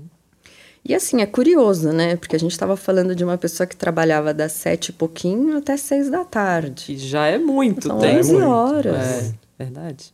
É, e nos Estados Unidos, Sim, é das sete às quatro. Porque às quatro e meia passa o trem lá, o, que a maioria não mora na, em Manhattan, né? Porque é muito caro. A maioria da, das pessoas lá da Bear Stearns e mesmo da Merrill Lynch moravam fora da ilha. Uhum. Então, pegavam lá o trem para chegar em casa às cinco e pouco e seis horas da tarde. E quando eu ia para lá e trabalhava lá, Ninguém tá nem aí se você tá lá, é gringo, quer, precisa sair para comer, para jantar. Não, assim, quatro e meia as pessoas largam a caneta e vão embora. que é o raio do trem. Uhum. Podia ter um trem aqui também. Instalemos um trem.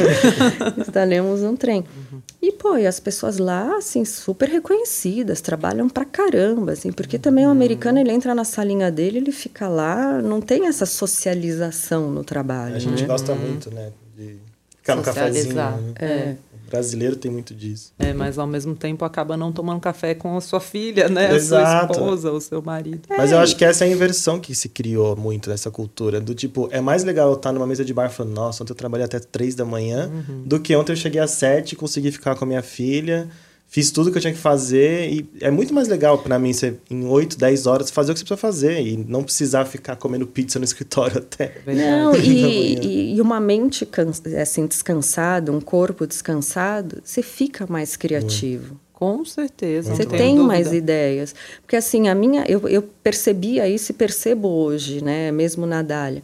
A nossa maior geração de ideias é quando a gente está fora do ambiente de trabalho. Uhum. Uhum. Às vezes a gente está naquela né? dúvida assim na dália, né? É, Putz, e tal, e faz. Não, a gente precisa ver, vamos ler, vamos não sei o quê. Ou alguém quer tomar um sorvete? Uhum. Aí a gente sai andando ali, que a gente fica na Joaquim Floriano e sobe até o Kinoplex, toma um sorvete. Só essa caminhada, só ver outras coisas e tomar um sorvete, assim, você fala, caramba, é tão. Porra, que a gente não pensou nisso antes? É, exato. Mas eu que escrevo newsletter e relatório, eu sinto muito isso. Quando eu começo a ficar muito trancada, me falta ideia. E eu tenho muita ideia tomando banho, tanto que eu já afoguei meu celular umas três vezes, que eu tô lá, não, eu preciso anotar isso. Lendo literatura, que eu adoro. É, se eu paro de fazer isso, me falta, e eu uso muito storytelling como ferramenta de, de contato com a pessoa física, né? E me falta, assim, dá um brancão. Aí se eu volto a viajar e tal, volto a ver as ideias. Para mim é muito claro que o descanso é totalmente necessário. É, o respiro, assim, ele é necessário, né? Ele é. E assim, hoje eu acho que a beleza, né, se é, se é que existe alguma, né, beleza pós-pandemia, eu acho que é isso, assim. As pessoas uhum. perceberam que o home office não é que ele ele sempre existiu, mas as pessoas nunca acreditaram que você trabalhava em casa, porque o trabalho de analista tem muita leitura. Muita.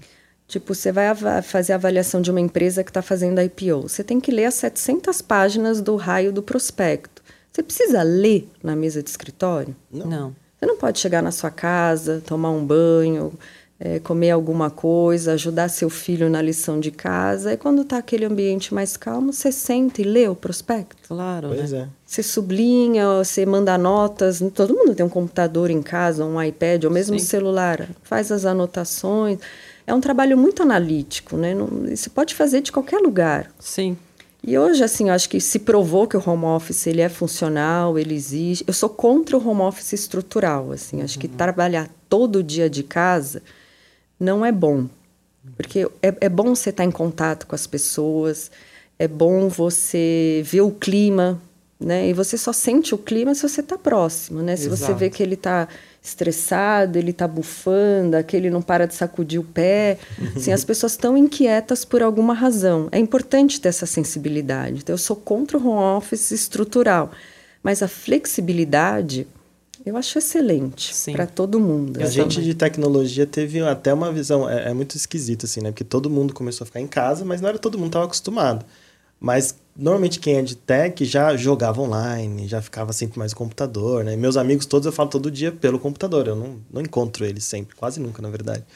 E pra gente foi uma visão muito diferente de ver todo mundo muito complicado, né? Tipo, nossa, eu preciso ver as pessoas e tal. E a gente ficava muito, não, mas tá normal, tá nossa vida aqui. é, o Gui, a gente se reúne faz. O Gui, eu não, não te apresentei hoje, né? Ele é o CTO da Speech, trabalhou por muito tempo no iFood também. É, e a gente começou essa conversa agora, porque a gente a Speech praticamente nasceu virtual. Ela nasceu em novembro de 19, veio a pandemia, uhum. a gente estava montando o escritório, a gente não chegou a pisar nele. Então ela é um esquema home office. Mas a maior parte da equipe hoje fala, a gente quer um modelo mais misto e cada vez mais a gente está marcando reunião presencial. E aí o Gui fala assim, não, gente, é só entrar no Slack. No Discord. No Discord, Discord é. tem o um momento do café no Discord. É. É que a gente criou um esquema de tentar fazer o, o, presencial ser no virtual, né? Então, você tem um servidor que fica ali aberto. Porque o problema é que as chamadas que você faz via Zoom e tal, você tem que fazer uma chamada, a pessoa tem que atender, né? Você faz uma coisa meio síncrona ali. Nós dois temos que estar ali. Naquele horário. Naquele horário. Enquanto que você tem um espaço onde ele está sempre aberto e você pode entrar a qualquer momento, é como se fosse o cafezinho. Você não sabe quem está tomando um cafezinho, mas você levanta, vai lá e pega um café. É uma copa. É. A copa virtual. então você tem esse servidor aberto e aí eu tô lá, em casa eu faço muito isso. Eu tenho a minha maquininha de Nespresso, eu vou lá, pego um café e são 10 minutos que eu faço muito Pomodoro. Não sei se vocês usam uhum. a técnica do Pomodoro. Mas a técnica Pomodoro é uma técnica que você faz pequenos é, intervalos de tempo muito focados e aí você tem um intervalo de descanso para você tá. conseguir tá. produzir mais. Então, é vem naquele é, timerzinho de cozinha, sabe? Que é um uhum. tomatinho. Aí você faz, por exemplo, quatro, inter quatro intervalos de 25 minutos muito focados. Entre eles você tem 5 minutos de descanso. Depois tem 15 minutos de um descanso maior. E aí você vai fazendo isso para focar mais e ser mais produtivo. E, e aí, nesses momentos de intervalo, eu tomo um café. Eu vou lá, pego o violão, faço alguma atividade diferente para até sair um pouco, né? Porque você fica o tempo todo ali vendo código, coisas de tecnologia, dá uma cansada na cabeça. É. E aí eu entro nesse servidor e eu fico ali. Se alguém vê que eu estou ali, entra também. Não é uma coisa que eu preciso chamar alguém, eu simplesmente entro. E vários momentos a gente acaba se comunicando e até fazendo esse momento do cafezinho. E aí eu falo isso para todo mundo na empresa. Falo, gente, entra ali. A gente tá ali. A gente eu tá tomando um cafezinho. falta do café de verdade, físico. Mas eu entendo. Mas é legal porque a gente se, vai se adaptando, né? Porque é bem isso que acho que a, que a Sara falou. A é. gente vai fazer um modelo mais híbrido naturalmente. É. Né? Porque se provou que home office não é bagunça. Que Sim. eu acho que era um mito que existia, né? Ah, é. se eu deixar meu funcionário trabalhando em casa, ele vai ficar assistindo TV o Exato. dia inteiro. Não, né? Tem Não. meta, tem Exato. coisa para entregar. É, você tem que entregar, assim. Exato. É. É. E ninguém sabe, quando você está em home office, você entrega, pessoa não tem ideia se você ficou três dias para fazer aquilo, uhum. se você fez em 15 e ficou depois o resto do dia na piscina. Uhum. Mas você entregou. Mas aí é a gestão importa, também né? que tem que lidar é. com isso, né? Se é. você acha que ele está entregando menos que poderia, você, como o líder ali, tem que saber lidar com quem você está trabalhando, né? Sim. Sim. É muito isso. Agora, Sara, você explicou assim de uma forma que eu nunca tinha visto ninguém explicando como funciona o trabalho do sell side, né? A ligação, a rotina. É, e muita rotina. gente pergunta pra gente como funciona a rotina dentro de uma gestora. Então, eu queria que você também explicasse como que é o seu dia a dia, como, como é o seu trabalho até uma ação chegar dentro do fundo da Dália. Então, o trabalho analítico ele é muito parecido, né? São as mesmas ferramentas, né? Do, do, do analista do buy side, do sell side, né? Você estuda com a mesma ótica, né? Uhum. É como é que essa empresa ganha dinheiro, se ela ganha dinheiro de forma sustentável e replicável, é, quem são os executivos, quem são os controladores, se esse produto ele vai existir daqui a 10 anos ou se alguma tecnologia vai vir e matar esse produto. Então você analisa de todos os ângulos o qualitativo, né? E depois você faz o um modelo financeiro que seria o quantitativo. Então isso dos dois lados da mesa a gente faz. A diferença é que o analista do sell side, ele quando ele percebe que aquela ação tem que ser comprada, ele escreve um relatório e recomenda né, os outros investidores a comprarem e o porquê comprar. E eu, desse lado, né, na Dália, no buy side, eu não preciso né, escrever, não tem esse ritual né, de escrever e sair ligando para mil pessoas. A gente, eu sento com o time de gestão, né, com o comitê de investimentos e apresento a ideia. Olha, eu acho que a gente tem que comprar as ações da, sei lá, da Alpargatas por causa disso, disso, disso, disso, disso, disso, disso. E aí o trabalho dos outros, né, é combater, não combater a ideia, né, mas testar a minha convicção. Ah, mas e o risco disso, e o risco daquilo, e aquilo outro? Mas como que está o balanço? Ah, a dívida dela, e não sei o que e tal. E vão estressando, estressando. E à medida que você vai respondendo e vai trazendo com, é, conforto para os demais, e se a, a, decisão é unânime, pô, realmente, pô, Alpargatas é um case bom. Assim, tem muito para ganhar e pouco para perder, porque a principal pergunta né, do, do Zé uhum. é como é que eu perco dinheiro com essa empresa. Ele não quer saber como é que ele ganha. A preocupação dele é como é que eu perco, onde é que eu perco. O é, Zé é um dos sócios fundadores da Dália também. É, o no, nosso gestor. E, e aí, aí, às vezes, tem aquela pulga que ainda ficou assim de alguma dúvida, aí o que, que a gente faz? A gente começa com uma posição pequena. ah, a gente corre atrás da informação ou ganha mais conforto com aquela dúvida que ficou, aí vai aumentando né, o tamanho da posição.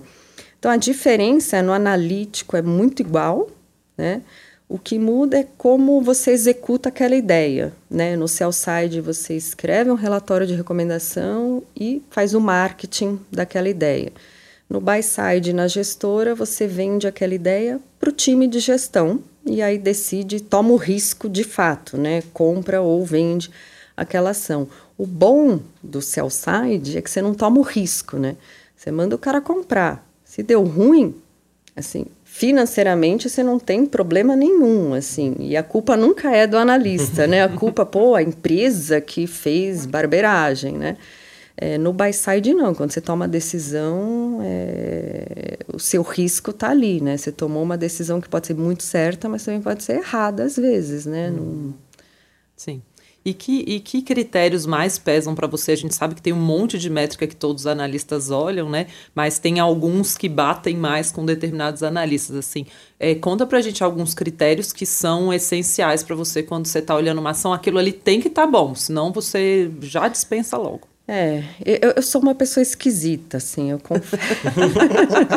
Confissões no bilhões no dia. É, é, eu, eu, fujo um pouco, assim, das receitas de bolo tradicionais, né? As pessoas é, focam muito nessas métricas comuns, né? Preço-lucro, né? O PI, ou EV-EBITDA, é, ou, sei lá, outras métricas de geração de caixa. Geração de caixa até acho bem relevante, mas tem essas outras métricas, né, PI e, e o EVBDA, que ele é uma fotografia de curto prazo, né? Assim, é, o quanto vale essa empresa com os números de hoje, com os números de amanhã, né? Normalmente é o ano corrente e o ano seguinte. Só que às vezes você tem que extrapolar um pouco, né? O, o, quanto eu vejo essa empresa mais no médio e longo prazo. Quando as pessoas perceberem o que a gente está percebendo a mais médio e longo prazo, o mercado antecipa né? Porque a fotografia de um, dois anos todo mundo vê, né? O que a gente tenta enxergar é um pouco além em um momento o mercado vai antecipar e, e, a, e a ação se valoriza. Então, eu, a gente presta muita atenção, assim, a nossa filosofia é sempre o macro, a gente acredita que o macro é o que determina a precificação de ativos no Brasil e no mundo, assim. É, não adianta o Brasil ir bem se a taxa de juro americana abrir demais. Não tem jeito. Uhum. Então, assim, a gente olha muito para o macro, que o macro é o grande determinante né, da direção para que o, para a direção que os ativos vão. E aí, nessa direção que os ativos vão, você tenta escolher ali os melhores cavalos, as melhores apostas. Mas a gente acha que é muito mais uma influência macro do que micro. Porque se o uhum. micro tá bom, mas o macro não ajuda, não, não existe muito milagre, né? É, então, dentro do cenário macro que a gente olha, que aí é mais qualitativo, e aí como é que esse macro global influencia o macro no Brasil? E nesse macro Brasil, quais são os setores e empresas que vão prevalecer? Aí a gente faz essa seleção. E aí quando eu vou para essa seleção de empresas, assim, 80% da minha análise ela é qualitativa. Assim, quem é a empresa? O que ela faz? É um produto que vai existir daqui a 10 anos? É um produto que vai ser disruptado? Ela tem poder de preço? Ela tem concentração de cliente? Ela tem concentração de fornecedor? Ela tem uma dívida boa? Ela tem bons controladores? Porque às vezes a empresa é boa, mas o controlador é um pilantra, não tem jeito. Uma hora ele vai passar a mão em você, assim. A história está aí para provar, né? Tem vários e vários casos. Aí, assim, quando o meu qualitativo, a empresa passa nesse filtro, aí eu vou olhar os números. Porque, assim, honestamente, o Excel dá o que você quiser. Uhum. Né? Se a empresa está valendo 10 na bolsa, você gosta dela, sei lá, você tem um que assim, você tem um amor platônico, você gosta você quer ter empresa, você vai fazer o Excel chegar que ela vale 30. Se você tem um viés, assim, puta, eu não gosto, não gosto, não gosto, você vai fazer o negócio valer 7. Então, se o Excel aceita qualquer desaforo, né? Uhum. Qualquer coisa. Então, por isso que eu acho que o qualitativo ele é mais importante. E aí, o quantitativo, você modela. Eu sempre assumo uma postura conservadora nos números, né? E não dá para prever que a empresa vai crescer 30% ao ano ad eterno, né? Então a gente é mais conservador em crescimento, em rentabilidade, a gente pesa nos investimentos, né, que é uma saída de caixa, a gente aumenta o custo da dívida, e se ainda assim tem uma gordura interessante, pô, dá para fazer. Sim. Ah, mas o PI fica 50 vezes. Não importa. Uhum que seria naturalmente um indicador só pra, para os é, leigos de que a empresa está cara demais, né? Porque você está ah. pagando um preço muito alto para o lucro que ela vai dar por ação. Entendi. Mas, assim, realmente é um olhar diferente que eu acho muito legal. É. Na análise de fundos também eu considero muito qualitativo. Até acho legal, porque a gente não gosta aqui de ficar tanto no, no factual, no prático e fazer um negócio mais de longo prazo, as pessoas entenderem como analisar ações. Foi muito sobre isso nossa conversa aqui. E eu já vi que o tempo voou aqui, a gente é. precisa passar para as sessões. Mas só para falar para quem acompanha a gente, a gente só traz aqui no podcast, acho que isso é um grande diferencial nosso, fundos que foram aprovados nas nossas análises qualitativas e quantitativas. A gente gosta muito, especialmente do Dália Total Return, e ele traz tudo isso que você falou aqui, né, de tem o olhar macro, tem o olhar micro, e a, a, a, eu sempre falo a Sara em vez de a Dália ou a Dália em vez da Sara, eu tenho esse problema, misturou tudo na minha cabeça.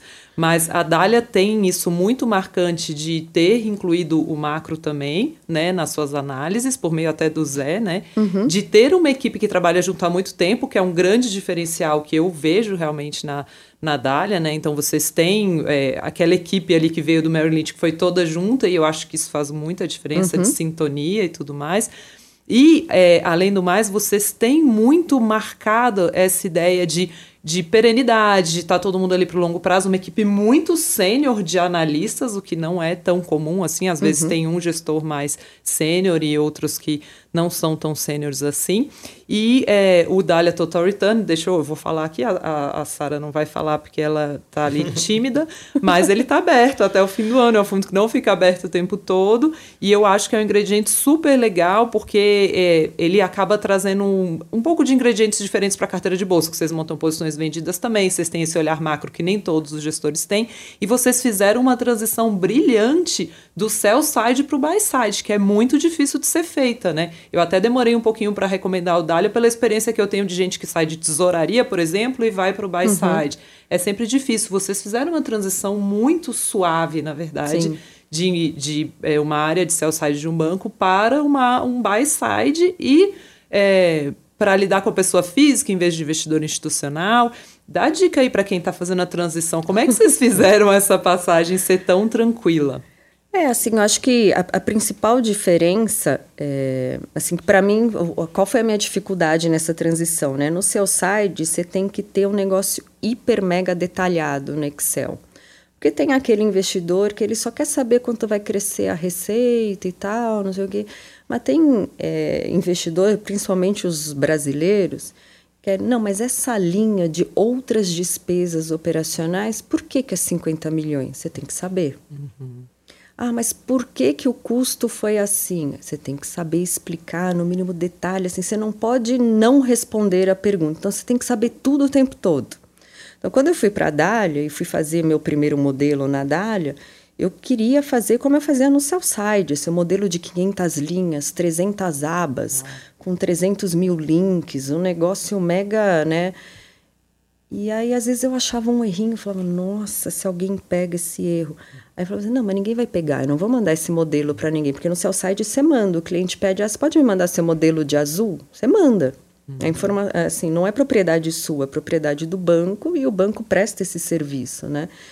Eu falava, não, não, mas na Dália eu não preciso mandar meu modelo para ninguém. Uhum. Assim, não, ninguém vai me perguntar outras despesas operacionais, né? Que às vezes nem relevante é. Né? Não é relevante, uhum. mas assim, o sell side ele sofre na mão do investidor, assim, uhum. porque o investidor às vezes é de sacanagem, ele pergunta aquela linha que não tem nada a ver, mas ele quer saber se você está sabendo, se te você tá testando, tá, te testando o tempo chato, todo. Né? É.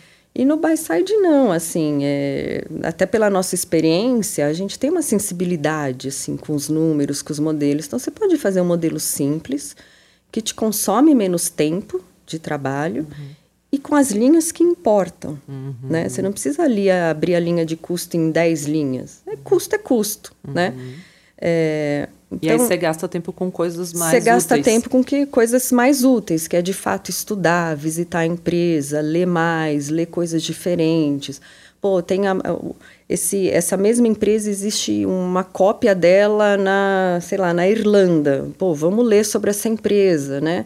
Então, assim, o estudo, na verdade, ele é o que mais gera ideias e convicções, né? O Excel, de novo, ele pode dar o que você quiser que ele dê.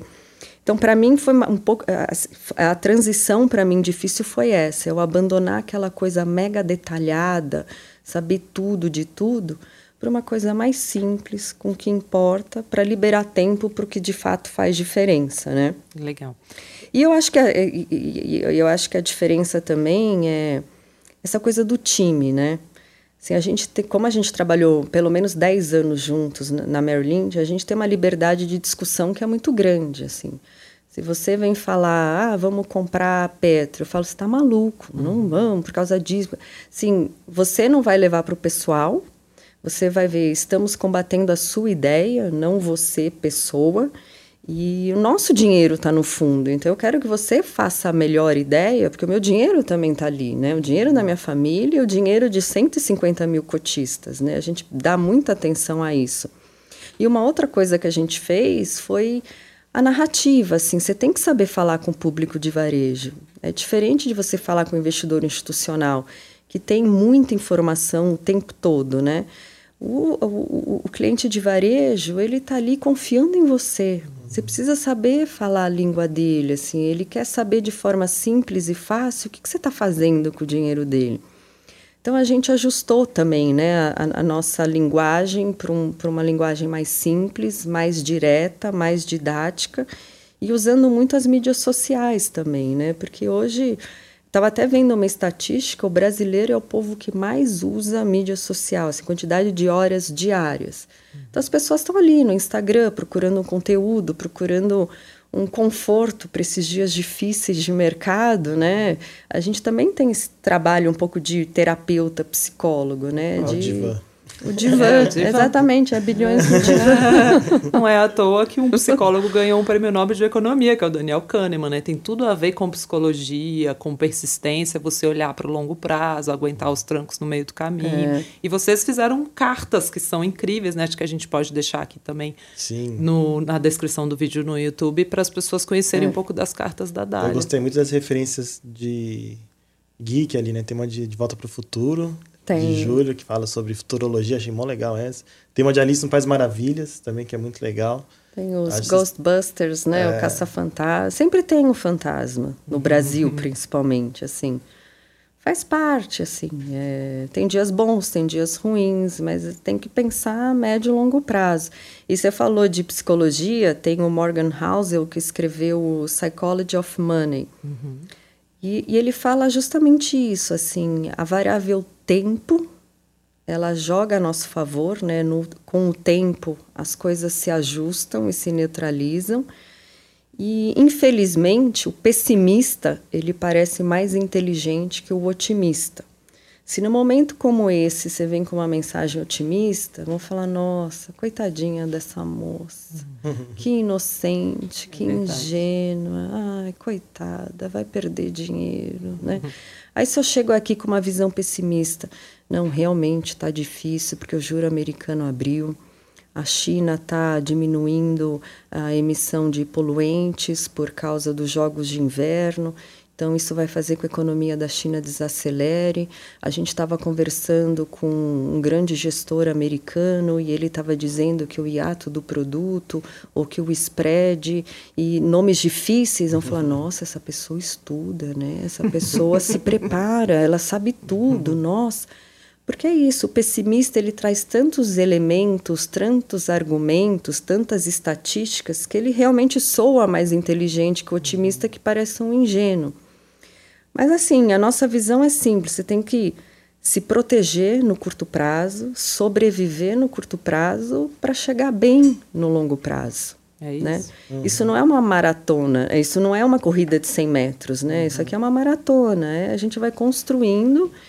E aí eu estava até fazendo uma, uma pesquisa, é, se a gente olhar né, a variável tempo, né, nos últimos vai, três anos, o que, que aconteceu? Assim, se a gente for resumir a história recente. Pô, a gente teve 2018, a gente começou com greve dos caminhoneiros, foi um caos. Uhum. A primeira vez né, que a gente viu uma situação de falta de comida, falta de combustível, um caos, as pessoas com medo de não ter o que comer. Aí depois veio uma eleição super turbulenta, né, barulhenta, hostil, com facada, aquela, né, vai, não vem, vai, não vem, é esquerda ou direita, aquela convulsão social, as pessoas na rua. Aí entramos em 2019, um pouco mais calmos, aí começa. Sai um ministro, sai o outro, sai o outro, aquela debandada do governo, está desmoronando o Brasil, acabando o Brasil. Mas aí a gente fez lá algumas coisas boas, mas o Brasil tá ruim, o Brasil tá ruim. 2020, a maior pandemia da história recente, né? Mais, quase 6 milhões de pessoas morreram no mundo. Aqui no Brasil, quase um pouco mais de 600 mil pessoas, gente perdendo emprego, um caos. Saímos dessa, agora estamos aqui, né? Uhum. Eleição, barulho de eleição. E aí, se a gente olhar nesses últimos três anos, o que, que aconteceu com as empresas? Alpargatas, que eu falei aqui, multiplicou por quatro. É uma empresa de consumo. É, VEG, é uma empresa, uma indústria, multiplicou por 4,5 ou por 4. Droga Raia, né? Raia Drogazil, que é uma farmácia, o business mais tradicional do mundo, multiplicou por dois. Então, assim, as empresas que estão na bolsa são as maiores e melhores empresas do Brasil. Uhum. Não necessariamente um cenário ruim é ruim para elas. Infelizmente, o pequeno e médio competidor ele morre ou ele encolhe, ele não tem o mesmo balanço que essas empresas, não tem o, o mesmo time de executivos não tem o mesmo acesso a crédito, não tem dinheiro para investir em tecnologia.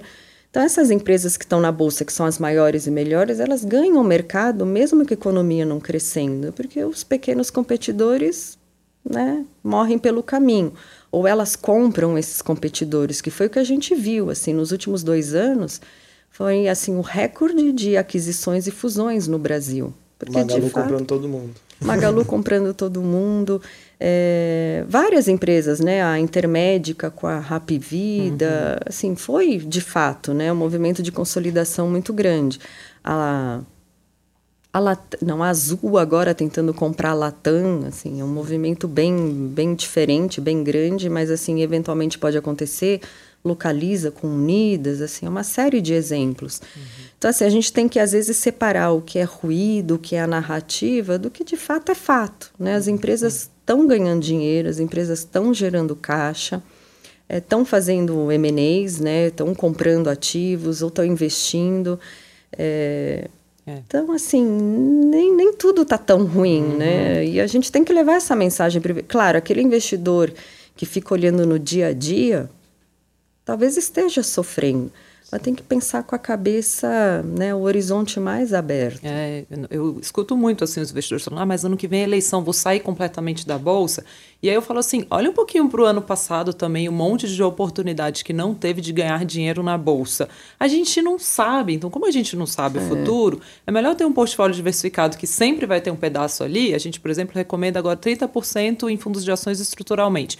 Monta uma carteirinha com fundos de ações diferentes. Eu gosto de ter ali um terço dessa carteirinha em fundos long biased. E aí você também vai ganhar com a parte vendida, porque na verdade volatilidade é instrumento para quem sabe fazer dinheiro, uhum. né? Se tivesse muito estável, eles não ganhariam. E quando eu olho fundos de ações em janelas mais longas de boas equipes, equipes que trabalham juntas há muito tempo, que fazem um trabalho sério, eles ganham dinheiro em cinco anos, né? E com frequência batem o Ibovespa no Brasil. Então, é, é, é tudo olhar de longo prazo. Só que eu entendo que, principalmente para quem entra na véspera de uma queda, essa primeira sensação de entrei, caiu, dá uma vontade é. de sair correndo. E aí é psicologia, né? É você é. segurar a onda e ficar ali. Então, quem está nos acompanhando, segure a onda, vai com calma. Claro, se você tiver uma carteira diversificada, Sim. se você não é, tiver, é, é hora de contexto, reajustar. Né? A pessoa tem que ter a reserva dela, tem que estar tá bem no contexto é, que as, certo. As pessoas olham para nós assim, falam, nossa, essa pessoa trabalha no mercado financeiro há 20 anos, trabalha com bolsa desde sempre, né? Assim, sempre fui analista de ações e a Dália faz ações. É, eu não tenho todo o meu dinheiro em ações ou na Dália. Eu tenho, assim, o que não é renda fixa, de fato, estão nos produtos da casa, estão nos produtos da Dália. Uhum. Mas, obviamente que eu tenho uma parcela de poupança no CDI mesmo. Claro. Porque vai que eu preciso fazer uma cirurgia de emergência, Exato. ou sei lá, é, bato meu carro, preciso comprar outro carro, ou alguém precisa. Às vezes um amigo precisa de, de ajuda. Você vai uhum. negar ajuda a um amigo? Não tem amigo que você nega ajuda, tem amigo que você ajuda. Então você tem que ter um dinheiro de reserva. Uhum. E aí a porque é o que você precisa. Aquilo que você acha que você não vai precisar a médio prazo, de fato dá para você diversificar em vários tipos de produto. Também não acho recomendado colocar tudo no fundo puro bolsa. Uhum, também não acho. Tem que ter um pouco só em fundo de bolsa, um pouco em fundo multimercado, um pouco em fundo global. Assim, porque normalmente 99% das vezes, quando o dólar sobe, a bolsa cai. Uhum. Então, se você tem essa diversificação, você ganha de um lado, perde do outro, às vezes você fica zero a zero, ou às vezes você perde um pouco, ganha um pouco. Então, ter diversificação em produtos e escolher, assim, quando você tem um fundo puro de ações, ver qual que é o perfil daquele gestor também, né? Porque tem gestor que concentra muito, ele tem 10% é, do fundo em uma única empresa, ou 20% do fundo em uma única empresa. O ideal é você ter diversificação também, 25, 30 empresas na carteira, porque se uma dá ruim, as outras 24 né, podem compensar essa uma que deu ruim. Uhum. Então, assim, tudo faz. Assim, é, tem, tem que estudar né, os, os gestores, estudar os tipos de produtos. Mas eu, apesar de ser uma pessoa de bolsa, obviamente eu tenho um pedaço do meu dinheiro em CDI, isso uhum. desde sempre. É, acho é. que isso é importante. Né? Tem uma alocação. Vamos partir logo aí para a próxima, Vamos. porque a gente está mais. É, só falando rapidinho, a alocação estrutural até aqui para quem nos acompanha: 30% em fundo de ação, 40% em multimercado, 7,5% dolarizado, o resto em crédito privado pós-fixado, fora a reserva de emergência. Isso daí já dá uma baita no momento que a sua parte de bolsa está sofrendo, a sua parte de dólar está subindo, e claro, dentro de cada uma dessas caixinhas, fundo local e fundo global ou investimento uhum. direto nos ativos, só para lembrar. Gui, tá com é você aí. Vamos para o pronto-socorro? Vamos.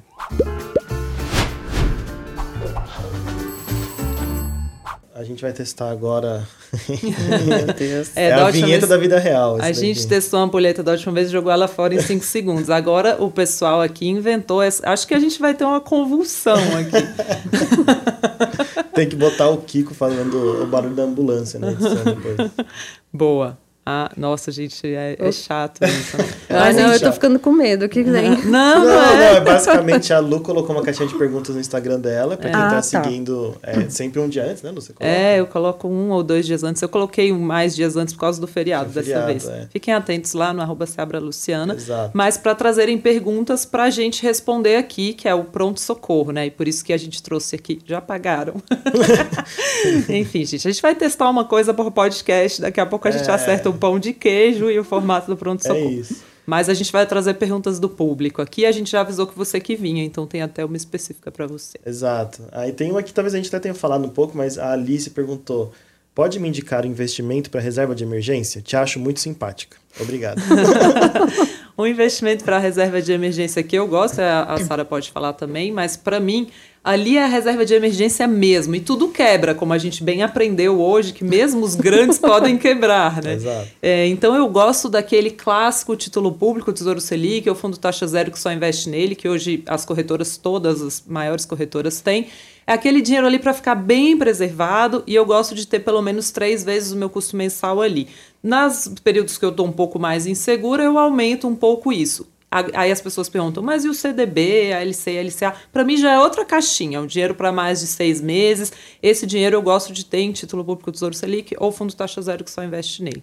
Como que você faz com a sua reserva de emergência, Sara? Eu também faço, eu coloco assim mais ou menos seis meses de despesas fixas, né? Que assim no meu caso é escola, condomínio e plano de saúde. Assim esses três com certeza você não pode deixar de pagar, né? Num, numa emergência e um pouquinho mais. Então são seis meses disso. E eu deixo no CDI mesmo, assim, hum. bem, bem simples, que é líquido, assim, o importante da reserva de emergência é um produto líquido. Sim. Né? Em um dia ou no mesmo dia, você tem que estar tá com aquele dinheiro ali, né? E aí, às vezes, as pessoas falam assim, não, mas a ação eu consigo vender rápido também, só que a que preço, né? Exatamente. Às vezes, você... no desespero, você precisa vender num dia que é ruim. Aquele uhum. dia que 90 virou 2. Exato. E aí? Exato. Exato. Bom, mas acho que é isso. A gente falou bastante, né, durante a conversa. Uhum. O Tiago mandou uma que é bem interessante. Sara, quão relevante é o modelo de partnership para uma asset? Ah, eu acho super importante, assim. Isso é uma coisa legal também da Dália, é que a, a gente construiu a empresa com uma sociedade que é linear. Então, o, o time de gestão todo, seja analista, seja gestor, é, todo mundo é sócio e com participações muito parecidas. E por que, que isso é importante? Porque isso dá voz né, para as pessoas. As pessoas se sentem parte do negócio e defendem o negócio. assim. Então, no comitê de investimento, é, é importante que todo mundo tenha essa voz. Né? Fala, pô, eu não concordo com você, eu não acho que é o momento de comprar commodity, ou, pô, eu concordo com você, vamos fazer, mas não vamos fazer pequeno. Pô, tá todo mundo com tanta convicção, vamos fazer grande. Então, isso acho que dá liberdade para as pessoas, de fato, participarem da estratégia da empresa, né? elas terem participação e voz. É, e da, da, da, participação linear, a gente evitou o one-man show. Né? Assim, não tem o dono da gestora. Né? Não tem o... É, não é a a Dália da Sara. Uhum. É a Sara da Dália, é o Zé da Dália, né? Tem, tem, às vezes você tem a pessoa vindo antes da empresa. Para nós, a empresa é primeiro e depois as pessoas, né? É, então, e, evitando essa, essa ideia do dono, né? Ou do cara que, pô, esse cara é quem define o meu bônus. O que você faz numa situação dessa? Você...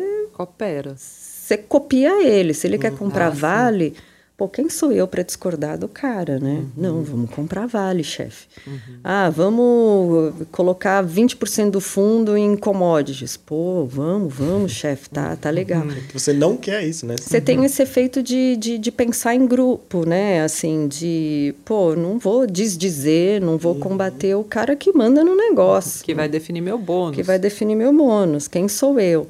Então, evitar essa figura né, de o dono da gestora ou controlador da gestora, para nós foi super importante, que é justamente para dar essa liberdade de concordar e não concordar. Uhum. Legal. Boa. O Elton pergunta: com essa volatilidade toda dos mercados, ainda vale tomar risco na renda variável? A gente acabou respondendo essa pergunta é. antes também, né? Eu, para mim, você tem que ter bolsa o tempo todo. Eu faço via fundos de ações da minha carteira pessoal. Tem gente que prefere fazer investimento direto, tudo bem. É, agora, para mim, não é um negócio de você ficar tentando acertar, porque você vai errar. Se você fosse tentar acertar no passado, que foi um ano que eu ganhei muito dinheiro com fundos de ações, é, eu teria tirado. Eu ia falar, como assim? A economia vai parar, eu vou tirar meu dinheiro da bolsa, né? O Luiz Alves, né, da, da Alaska, ele sempre fala que, na verdade, por muito é um dos maiores investidores individuais da bolsa brasileira. Ele fala que nos anos de crescimento de PIB são os anos que ele menos gosta de estar investido em empresas, porque as empresas ficam otimistas demais, acabam gastando demais, se endividando demais. Então tá longe de ser lógico o momento certo de ter uhum. bolsa. Então para de tentar adivinhar. Eu falo para ter 30% estruturalmente fundos de ações, mas você pode querer ter 40, você pode querer ter 10, mas fixa naquilo e vai. Eu não sou de ficar tentando até porque, como eu invisto via fundos de ações, os próprios gestores estão calibrando isso lá dentro, aumentando caixa, reduzindo caixa, aumentando posição vendida, reduzindo. Então, para mim, é muito confortável fazer esse percentual via fundos de ações e delegar mesmo. Uhum. E ali deixar. Eu não fico entrando e saindo. É, assim, se a gente for voltar, né, começo de 2020, com a crise lá do, do coronavírus, quem diria que apesar de tudo aquilo que a gente viveu, a gente chegaria com a bolsa porrando no final do ano. É, e tudo voltou ao normal. A gente não tinha visibilidade nenhuma, assim, era um tiro no escuro. O que é o vírus? Como cura? Quem tem a vacina? Quanto tempo demora? Que vai, o mundo parou, assim. Você pensar que você via, né, essas fotografias de satélite, não tinha nada. O mundo literalmente parado por pelo menos um mês. O que aconteceu? As empresas voaram. Por isso que você falou, num cenário que é difícil, você atrai menos competição. Você atrai menos investimento. Então, as empresas que já estão ali firmes e consolidadas, elas saem fortalecidas das crises, né? Obviamente, a gente teve o quê? Três ou quatro circuit breaks, né? Na época Foi. do... Ou cinco. Você falava, nossa, quem não dá para comprar? E deu, assim, são nessas horas que você tem que né, pisar no acelerador, obviamente, selecionando os ativos, mas hoje em dia as empresas aqui foram dizimadas, assim, a gente tem empresa que perdeu 30% do seu valor em um mês. Mudou o produto? Não. Mudou o management? Não. Mudou o balanço? Não. Então vai passar. Uhum. Assim, é uma volatilidade de curto prazo, mas o fundamento da empresa não não muda, né? E eu tô lendo um livro, não, não vou falar, porque Ah, vocês guarda sempre ele. perguntam. A gente vai Não. perguntar, pode Quer dizer, normalmente em podcasts perguntam. A então gente vai Isso, perguntar, a Ah, gente então vai. eu deixo ele para É, depois. Faz parte Mas- da mas a- associação dos podcasts, tem que perguntar. tá lá na regra, na lei. Mas essa questão que você falou, o Guilherme Afonso Ferreira, no livro Conversa com Gestores de Ações, ele fala que a família dele começou a investir em ações porque eles tinham um negócio específico ligado à agricultura e eles perceberam que podiam diversificar o risco investindo na bolsa.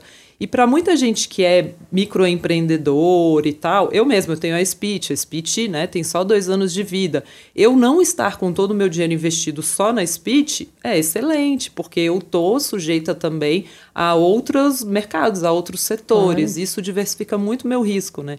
Então, às vezes a pessoa já empreende e pensa, bom, mas eu vou ter também bolsa. Para mim é uma forma de você diversificar os setores. Claro que você tem que ter uma reserva de emergência maior, você tem que estar com caixa da empresa é, saudável, mas um pouquinho de bolsa eu acho que é uma forma de diversificar até o seu empreendedorismo, né? Claro.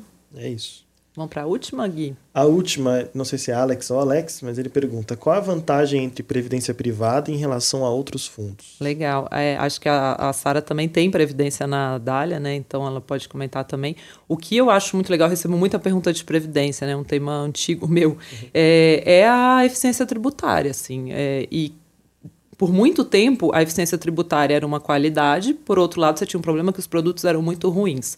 Agora, cada vez mais a gente tem bons gestores topando ir para a Previdência, então você une a eficiência tributária com qualidade de seleção de ativos.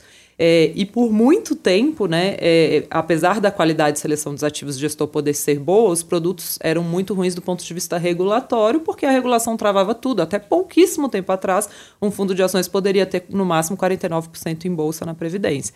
Então evoluiu muito e agora você tem eficiência tributária. Eu gosto de ter gestores bons no- nas duas pontas. Para mim, na Previdência, eu estou maximizando a eficiência tributária e fora da Previdência, eu estou maximizando a liberdade do gestor de operar e tal. É, então, por enquanto, eu gosto das duas pontas. Mas um dinheiro que é para mais de 10 anos, a eficiência tributária de Previdência, você poder deduzir, né, para mim é uma mamata gigante você poder deduzir, assim como você deduz gastos com educação e saúde na sua declaração anual de imposto de renda, você pode deduzir o dinheiro que você coloca num PGBL. Pouca gente sabe disso. A gente falou aqui de sucessão patrimonial, se você deixa um dinheiro num PGBL ou num VGBL, dependendo do estado, a transferência não entre em inventário, o dinheiro liberado super rápido, não pague TCMD. As pessoas conhecem muito pouco a Previdência e têm traumas. Às vezes a gente coloca uns vídeos, alguma coisa na rede social e vem os traumatizados da Previdência embaixo. Foi horrível! Eu usei isso daí, foi claro, porque os investimentos eram muito ruins. Agora existem, isso é muito recente, né, Sara? Mas produtos bons nascendo na Previdência, que, somando-se à eficiência tributária, tende a ser um potencial de construção de patrimônio absurdo, né? É, isso é uma herança ruim, assim, nós, de cultura, né? Porque a Previdência, ela estava sempre nos grandes bancos. E os grandes bancos tinham uma gestão meio que passiva desses fundos de previdência. Então, você pega historicamente, eles renderam 50% do CDI, Horrível. 70% do CDI.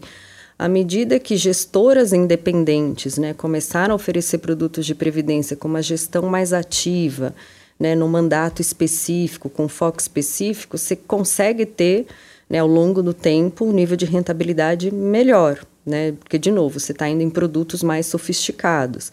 E, assim, eu carrego esse trauma, né? Porque quando meu pai morreu, assim, fica tudo travado. E você tem que contratar um advogado para fazer o inventário. E por menor que seja o patrimônio, você paga lá, acho que é 6% de taxa para o advogado. Então, assim, você já não está com o dinheiro e ainda tem que pagar o advogado. Na Previdência, é o que você falou, né? Você determina os beneficiários, você morreu, ali depois de 5, 7 dias, né, que também é regulado isso, o beneficiário ele recebe aquele dinheiro limpo, sem pagar imposto, sem nada. Então, é uma maneira de você planejar o, o, benefício fiscal, né, o imposto de renda ele vai caindo ao longo do tempo e você consegue deixar uma liquidez não tributada é, para quem você gosta, né? Uhum. Para quem é o seu beneficiário. E assim, tanto que se você for olhar famílias de altíssimo patrimônio, tem esses dados da Ambima, né? Family offices e tal tem uma parcela ali do patrimônio deles que está em previdência. E se fosse um produto, só tivesse produto ruim, eles não iam querer deixar. Eles são uhum. pessoas muito bem assessoradas. E tem muito a ver com isso, deixar pelo menos os custos do inventário já isolados Sim. ali num plano previdenciário. Isso tem um conforto gigante para a família. Enfim, é um produto ainda muito pouco conhecido, muito subestimado, com razão, porque a maior parte dos produtos é muito ruim, mais de 80% da previdência está investido em renda fixa ainda, sendo que é um dinheiro de longuíssimo prazo, uhum. mas pode ser um instrumento muito valioso de investimento. Muito bom.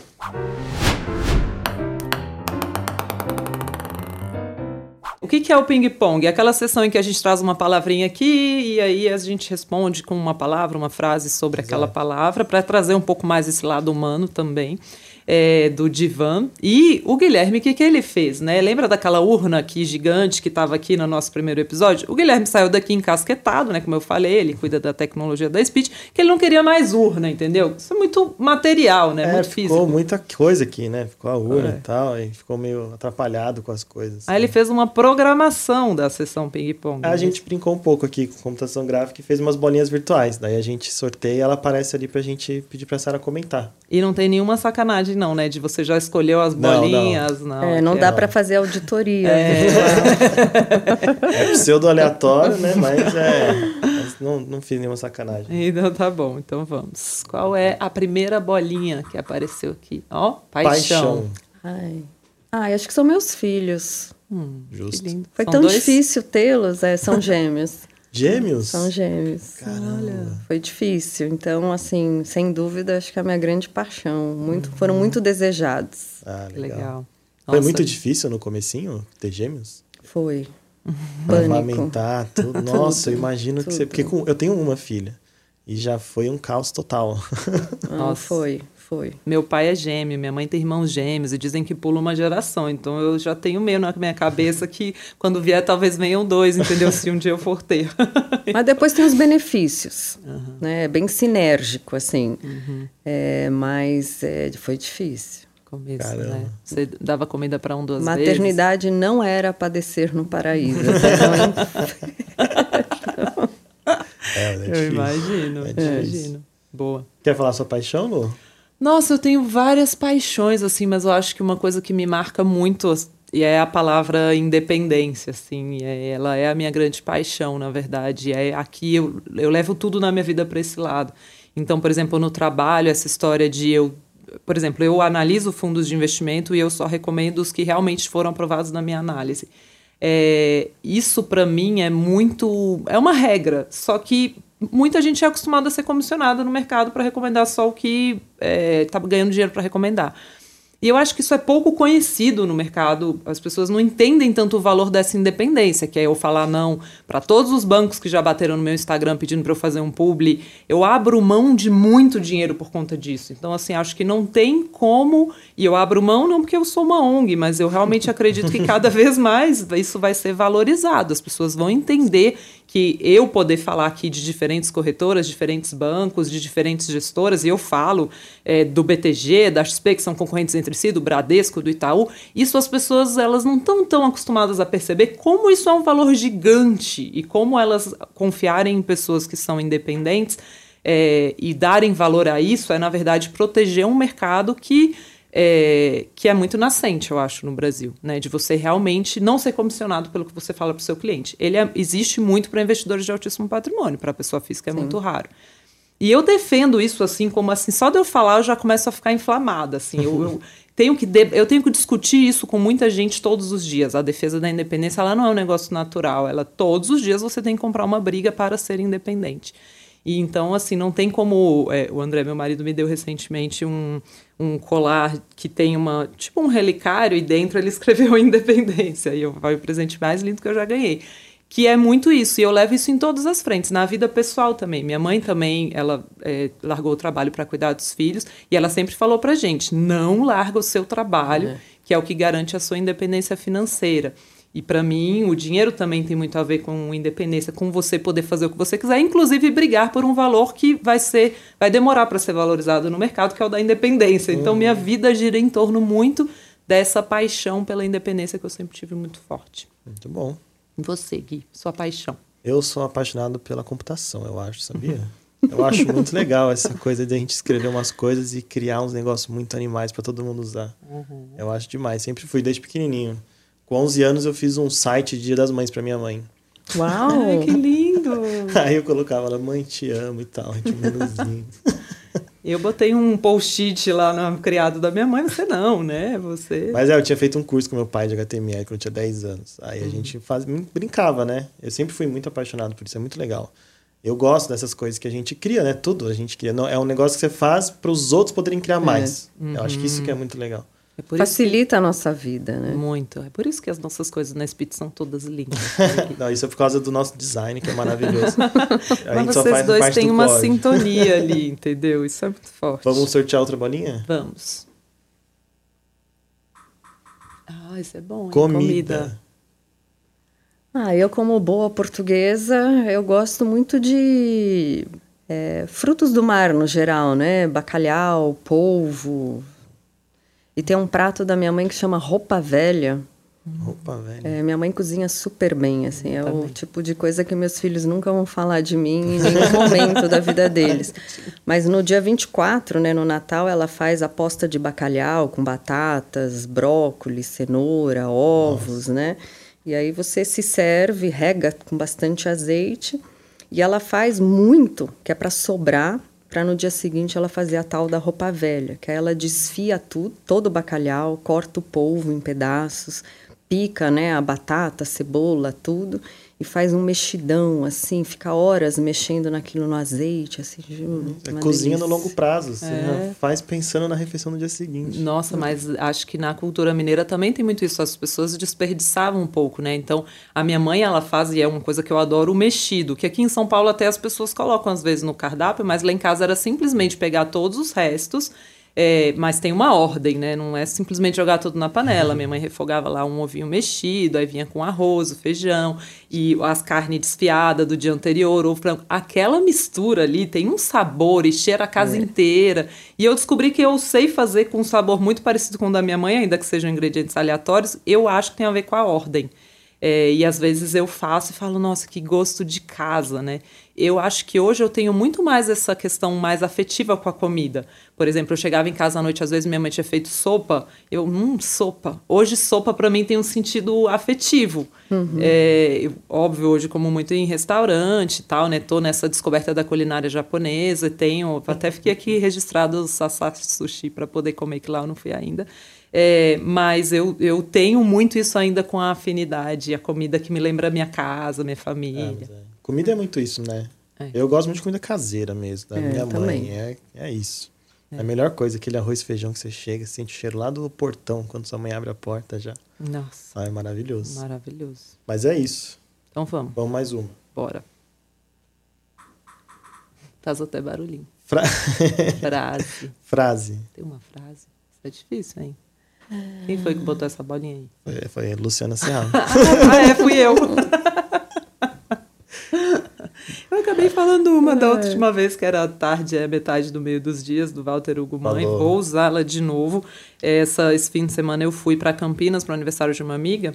E eu estudei muito tempo lá, né, é, na Unicamp, e morei em Barão Geraldo, que é a cidade da Unicamp.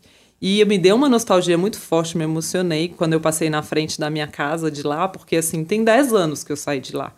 E assim, na época da Unicamp eu era bolsista CNPq.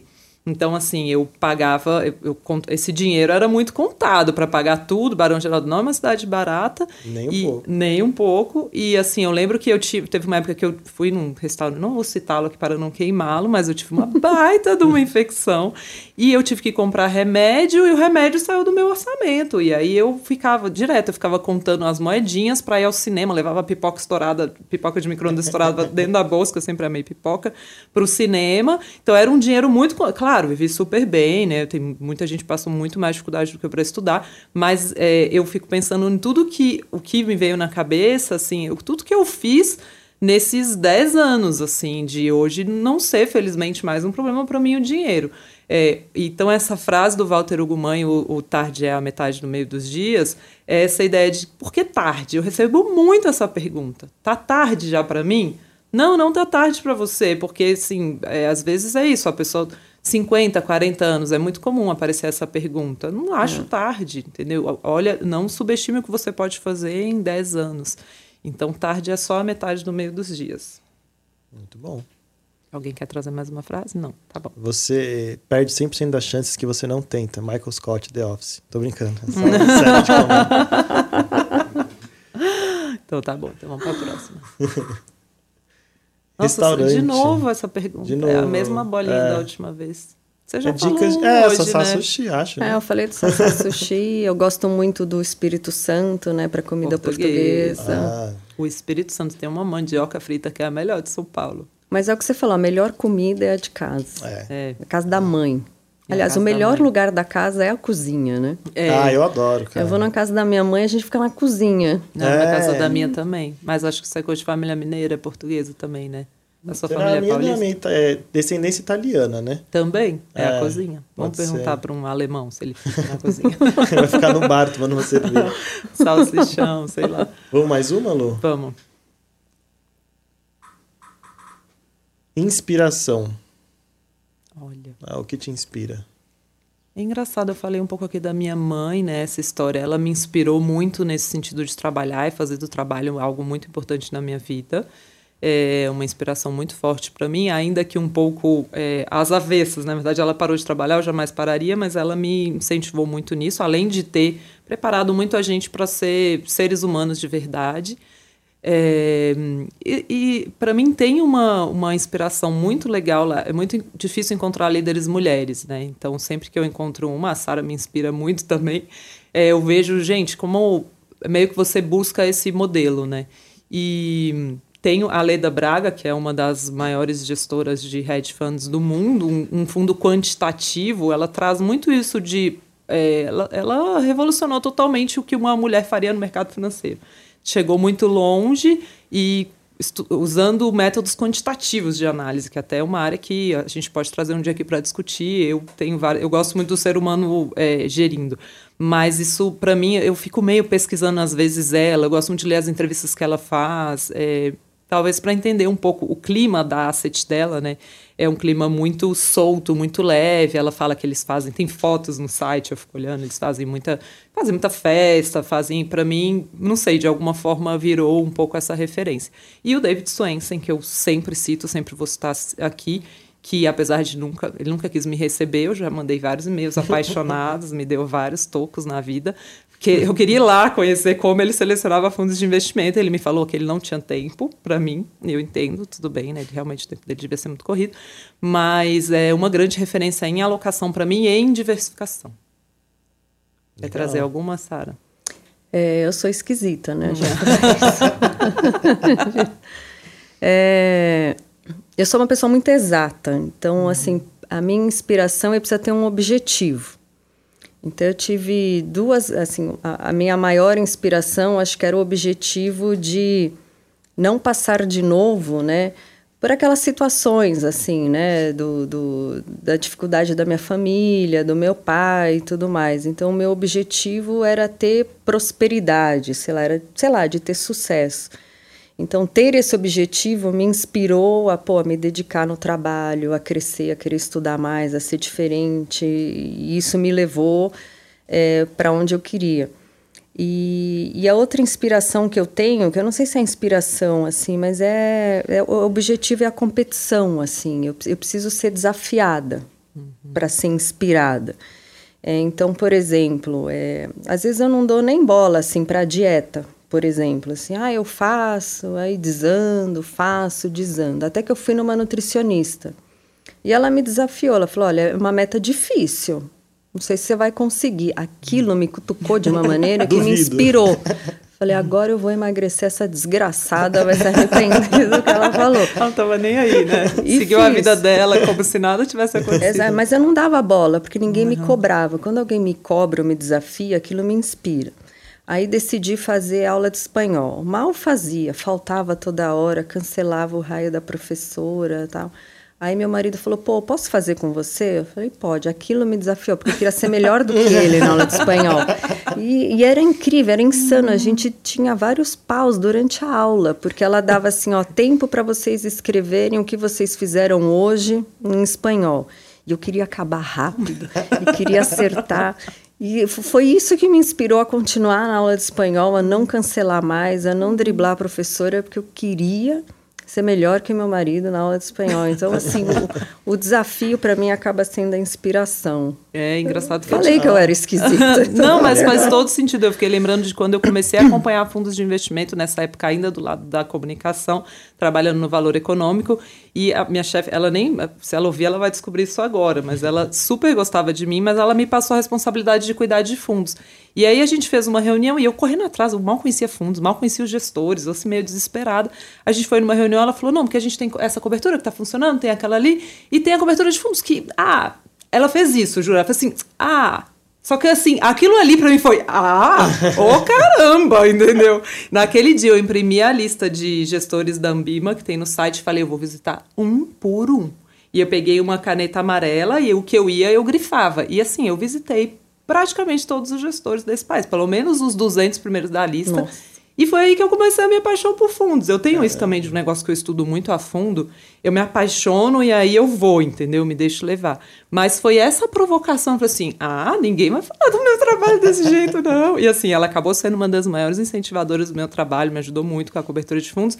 Mas foi aquela provocação. Se ela tivesse falado, tá lindo, eu não teria feito, entendeu? É. Também sou muito movida a desafios. Você. Não, muito bom. Eu, eu, não sou tão assim com desafios, não. Você não é tão, você não é tão esquisito, né? Não, eu sou esquisito, mas não. não é assim, Ele é esquisito. Acho que eu sou esquisito mesmo, bastante. Ah, eu não sei o que me inspira muito. Eu acho que muito que me inspira, é, acho que é música, sabia? É uma coisa mega diferente, assim, mas é, eu acho que o que se faz. A, a, o ato de se fazer música é um negócio que eu acho muito legal e me inspira muito para fazer o que eu faço, porque eu acho que é uma coisa mega abstrata que de repente você tem um zilhão de sentimentos quando você escuta uma música. É uma coisa com a comida que você falou, Lu. Uhum. Às vezes você escuta uma música, você sente umas coisas e fala, por que eu tô sentindo isso? Uhum. Eu só tô uhum. ouvindo uma música. Uhum. E de repente te traz um monte de emoções, memórias, coisas que você não sabe de onde vem e por conta de uma sequência de notas, sabe? É matemática no final do dia.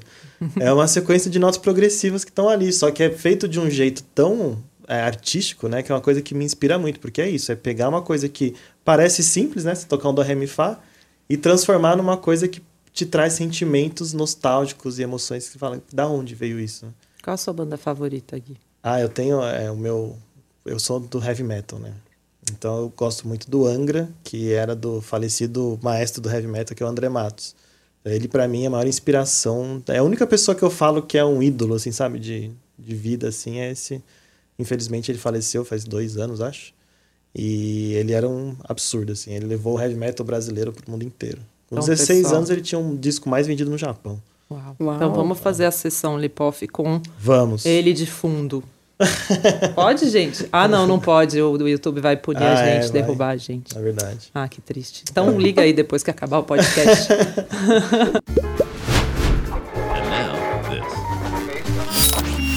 A Lipoff é um livro, um podcast, um filme, ou né? Filme. Ou série. Livro, podcast, ou filme, ou série. Qualquer indicação ou... que você queira fazer. É. Oceano. O, o primeiro é o livro, né? Pode, pode, pode ser, ser, um ou outro, ou pode é. ser vários, o que você quiser. Bom, aquele livro que eu estava falando, né? É, de, do, do, otimista, do pessimista e tudo mais. Tem um livro que eu estou lendo que é, hoje parece que é o livro favorito do Bill Gates, até. Aliás, foi com a recomendação do Bill Gates que eu decidi ler chama o Novo Iluminismo, né, na tradução. E ele fala da ciência, da razão é, e, da, e, do, e da humanidade, né? Porque, de fato, tudo que a gente faz é pensando no ser humano, né? Na humanidade que vai prevalecer. E se você usa a razão e a ciência, você tem o progresso. Então, ele mostra, assim, do passado, sei lá, de 200 anos para cá, tudo que a razão e a ciência combinadas levaram ao progresso e que, que isso fez com a humanidade. E que o progresso ele é constante, né? À medida que você deixa a razão e a ciência trabalhar. Né? Então, assim, a gente vai ter mais progresso, a gente vai ter mais coisas boas, né? O ser humano, ele é incrível. Se a gente pensar, a vacina do coronavírus foi feita em dois dias. Dois uhum. dias. De um é negócio que ninguém sabia de onde veio, para onde vai. Uhum. Claro, depois teve o período de testes, mas ela foi confeccionada em dois dias, né? Então, assim, a ciência, a razão, a gente não pode ser contra, né? A gente tem que apoiar, porque é em benefício do progresso e da humanidade. Mas esse é um livro, assim, mais né, viajado, assim, traz muitos gráficos, né, do, do, como melhorou a saúde no mundo, a paz no mundo, assim, são, são várias estatísticas. Mas o livro que mudou a minha vida foi o Nana Nenê. Como assim? Nana Nenê, de uma psicóloga americana, eu não, não vou lembrar o nome dela, mas assim, sempre que eu conheço alguém que tá, tá para ter filho, eu dou de presente. Porque criança, bebê, assim, imagina dois, né? Nossa. Um chorava às três da manhã, o outro, aí quando não parava de chorar era o outro. Para dormir era um caos, porque um dormia, o outro não dormia, e ficava com um, aí depois ficava com o outro, assim, é, eu não dormia. Uhum. E eu falava, não aguento mais, assim, não vou devolver. Tem problema. Eu, falava, eu falava isso pra minha esposa. Que a primeira, quando a gente chegou do hospital com a minha filha, a gente deu o primeiro banho nela, a gente tirou do. Eu dei no banho no chuveiro, né? Desde pequenininha. Aí quando a gente tirou ela do chuveiro, ela ficou roxa instantaneamente. Nossa. Porque ia ficar com frio. E aí as extremidades muito pequenininha. E ela já tava com muito frio. E era só a gente secar e colocar a roupinha, né? Uhum. Eu olhei pra ela e falei, nossa, a gente mal tirou da loja, vai ter que devolver. Quebrou. Meu Deus Veio com do defeito. céu. É, dá um desespero, dá um é, desespero. Esse livro eu não li, Nana Nenê. Nossa, esse livro, assim, salvou a minha vida, porque era, assim, a hora do pânico era oito da noite, que é a hora que eles deveriam dormir, não dormiam, assim. Uhum. Você ficava duas horas com um, aí quando esse dormia, você pegava o outro. Aí quando esse parece que dormia, você punha no berço, acordava gritando, acordava o outro. Nossa. E aí uma amiga me deu, esse livro e eu li. Ele basicamente, assim, ele é difícil, ele é duro de fazer, de executar. Que é mais ou menos aquele ritual que você põe o bebê no berço, você hum. cria aquele ritual, né, de blues ou de música, assim, tem que ser sempre o mesmo cenário. E você fala, ó, boa noite, até amanhã. Uhum. Sai do quarto e fecha a porta.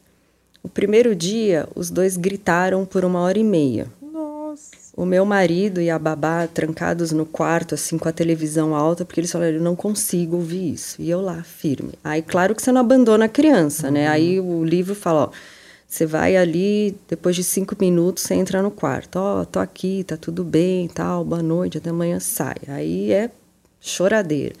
Aí você vai aumentando, né? Aí depois de oito minutos você vai, depois de dez você vai. Aí no segundo dia, eles gritaram por 45 minutos. Terceiro dia, 35, foi indo. Até que depois de duas semanas eu botava no berço e eles dormiam. Uau, que sonho. É aquilo assim salvou a minha vida uhum. porque eu podia tomar banho, eu podia jantar, tinha silêncio na minha casa, o vizinho ficava porque o vizinho achava que eu matava a criança.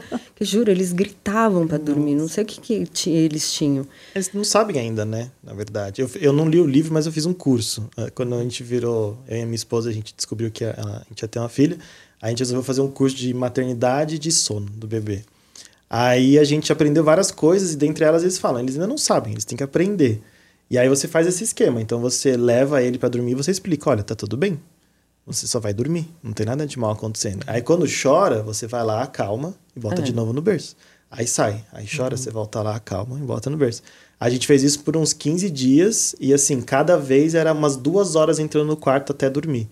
Depois, é uma maravilha sem fim, porque aí você coloca ela para dormir, ela de olho aberto no berço, sinina, né? Ela vira de um lado e pro outro e dorme. Nossa. E acabou. É, mas é difícil porque eles, eles são inteligentes, né? É. Eles falam, pô, eu grito, ela aparece. Então é. eu vou é. gritar sempre, até que ele percebe, ela não tá vindo, ela não tá. Porque você vai aumentando o espaçamento, né? É. Uhum. E aí, pô. E deve formar caráter isso, né? Entender que não adianta chorar.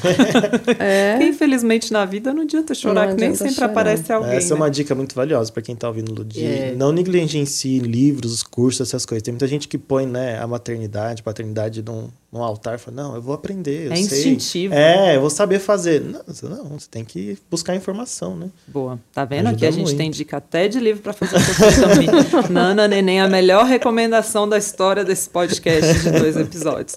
É, eu vou recomendar um literatura que também me, me alimenta muito, me ajuda muito a conversar com a pessoa física na ponta, que é o Poeta Chileno. É um livro do, do chileno, o Zambra, que ele escreveu alguns livros que foram traduzidos no Brasil que eu amo, Bonsai, A Vida Privada das Árvores, eram livros bem pequenininhos. E agora ele ficou um tempão sem escrever, eu me senti super órfão, porque eu tinha lido todos os livros traduzidos dele, ele lançou esse poeta chileno. É, é um livro, não, tem, não é poesia, tá? Para quem não curte, porque muita gente tem. Eu tenho dificuldade de ler poesia. Ele é um livro que conta histórias muito do cotidiano, assim. Tem essa relação da é, é um, um, romance, né? Um casal, um filho. Eu gosto muito desses livros que não têm grandes conflitos, mas são pequenos conflitos do dia a dia. Então ajuda um pouco a pensar o cotidiano e ele escreve lindamente. Então fica aqui a recomendação. Eu estou na metade ainda. Ele é bem grande. Enfim, ele escreveu um livro grande. Ele escreveu uns livros muito pequenininhos e aí acabava, você ficava triste. E, assim, é o melhor livro de literatura. Desde o começo da pandemia, que eu estou lendo alguns de literatura, que falam, que livro ruim, o livro não sai do lugar. Assim, esse eu estou me deliciando, aquele livro que não dá vontade de acabar. Então, tá aí recomendado o poeta chileno. Eu, eu vou recomendar um livro que eu já falei várias vezes na speech, que eu evangelizo, que é o pessoal do Basecamp escreveu, que é o Rework. Que fala justamente sobre essa coisa de você repensar o jeito que você trabalha e ser produtivo no tempo que você está trabalhando. Então a gente dá várias dicas e fala muito sobre isso. Então é, eles um também sobre o trabalho remoto, mas eu, o Rework eu acho que é uma recomendação legal para todo mundo que está ouvindo. Tem que mandar de presente para os chefes das áreas, Nossa, né? eu ia falar isso pro Guilherme agora. Sabe o que você faz? Você para de recomendar e me manda. É. Manda com um presente, uma dedicatória. Vou pensar. Vai fazer a vida de muita gente melhor. muita gente melhor. É, é um livro demais. Não, eu vou comprar, demais. brincadeira, é verdade. Você fala desse livro há muito tempo. Bom, quero agradecer muito a presença da Sara aqui. Sara, muito obrigada por dividir conosco tantas histórias interessantes que você passou aí na sua vida. Foi, assim, um prazer enorme. Obrigada mesmo. Obrigada a vocês pelo convite. Obrigado, Sara. Obrigado, Lu. Obrigada, Gui, pela companhia de novo. E obrigado por você que está nos acompanhando. Como eu já falei, não perca também a nossa próxima edição, em que a gente vai falar sobre sucessão, que acabou sendo um assunto que apareceu muito aqui. Não se esqueçam, o André tá fazendo assim para mim ali atrás, de curtir esse vídeo e também deixem na caixinha de perguntas no meu Instagram, mandem por DM quem você gostaria de ver aqui no nosso divã. E também um pão de queijo decente, aquele bom para a gente servir aqui para as nossas visitas, tá bom? Porque esse aqui eu nem comi inteiro.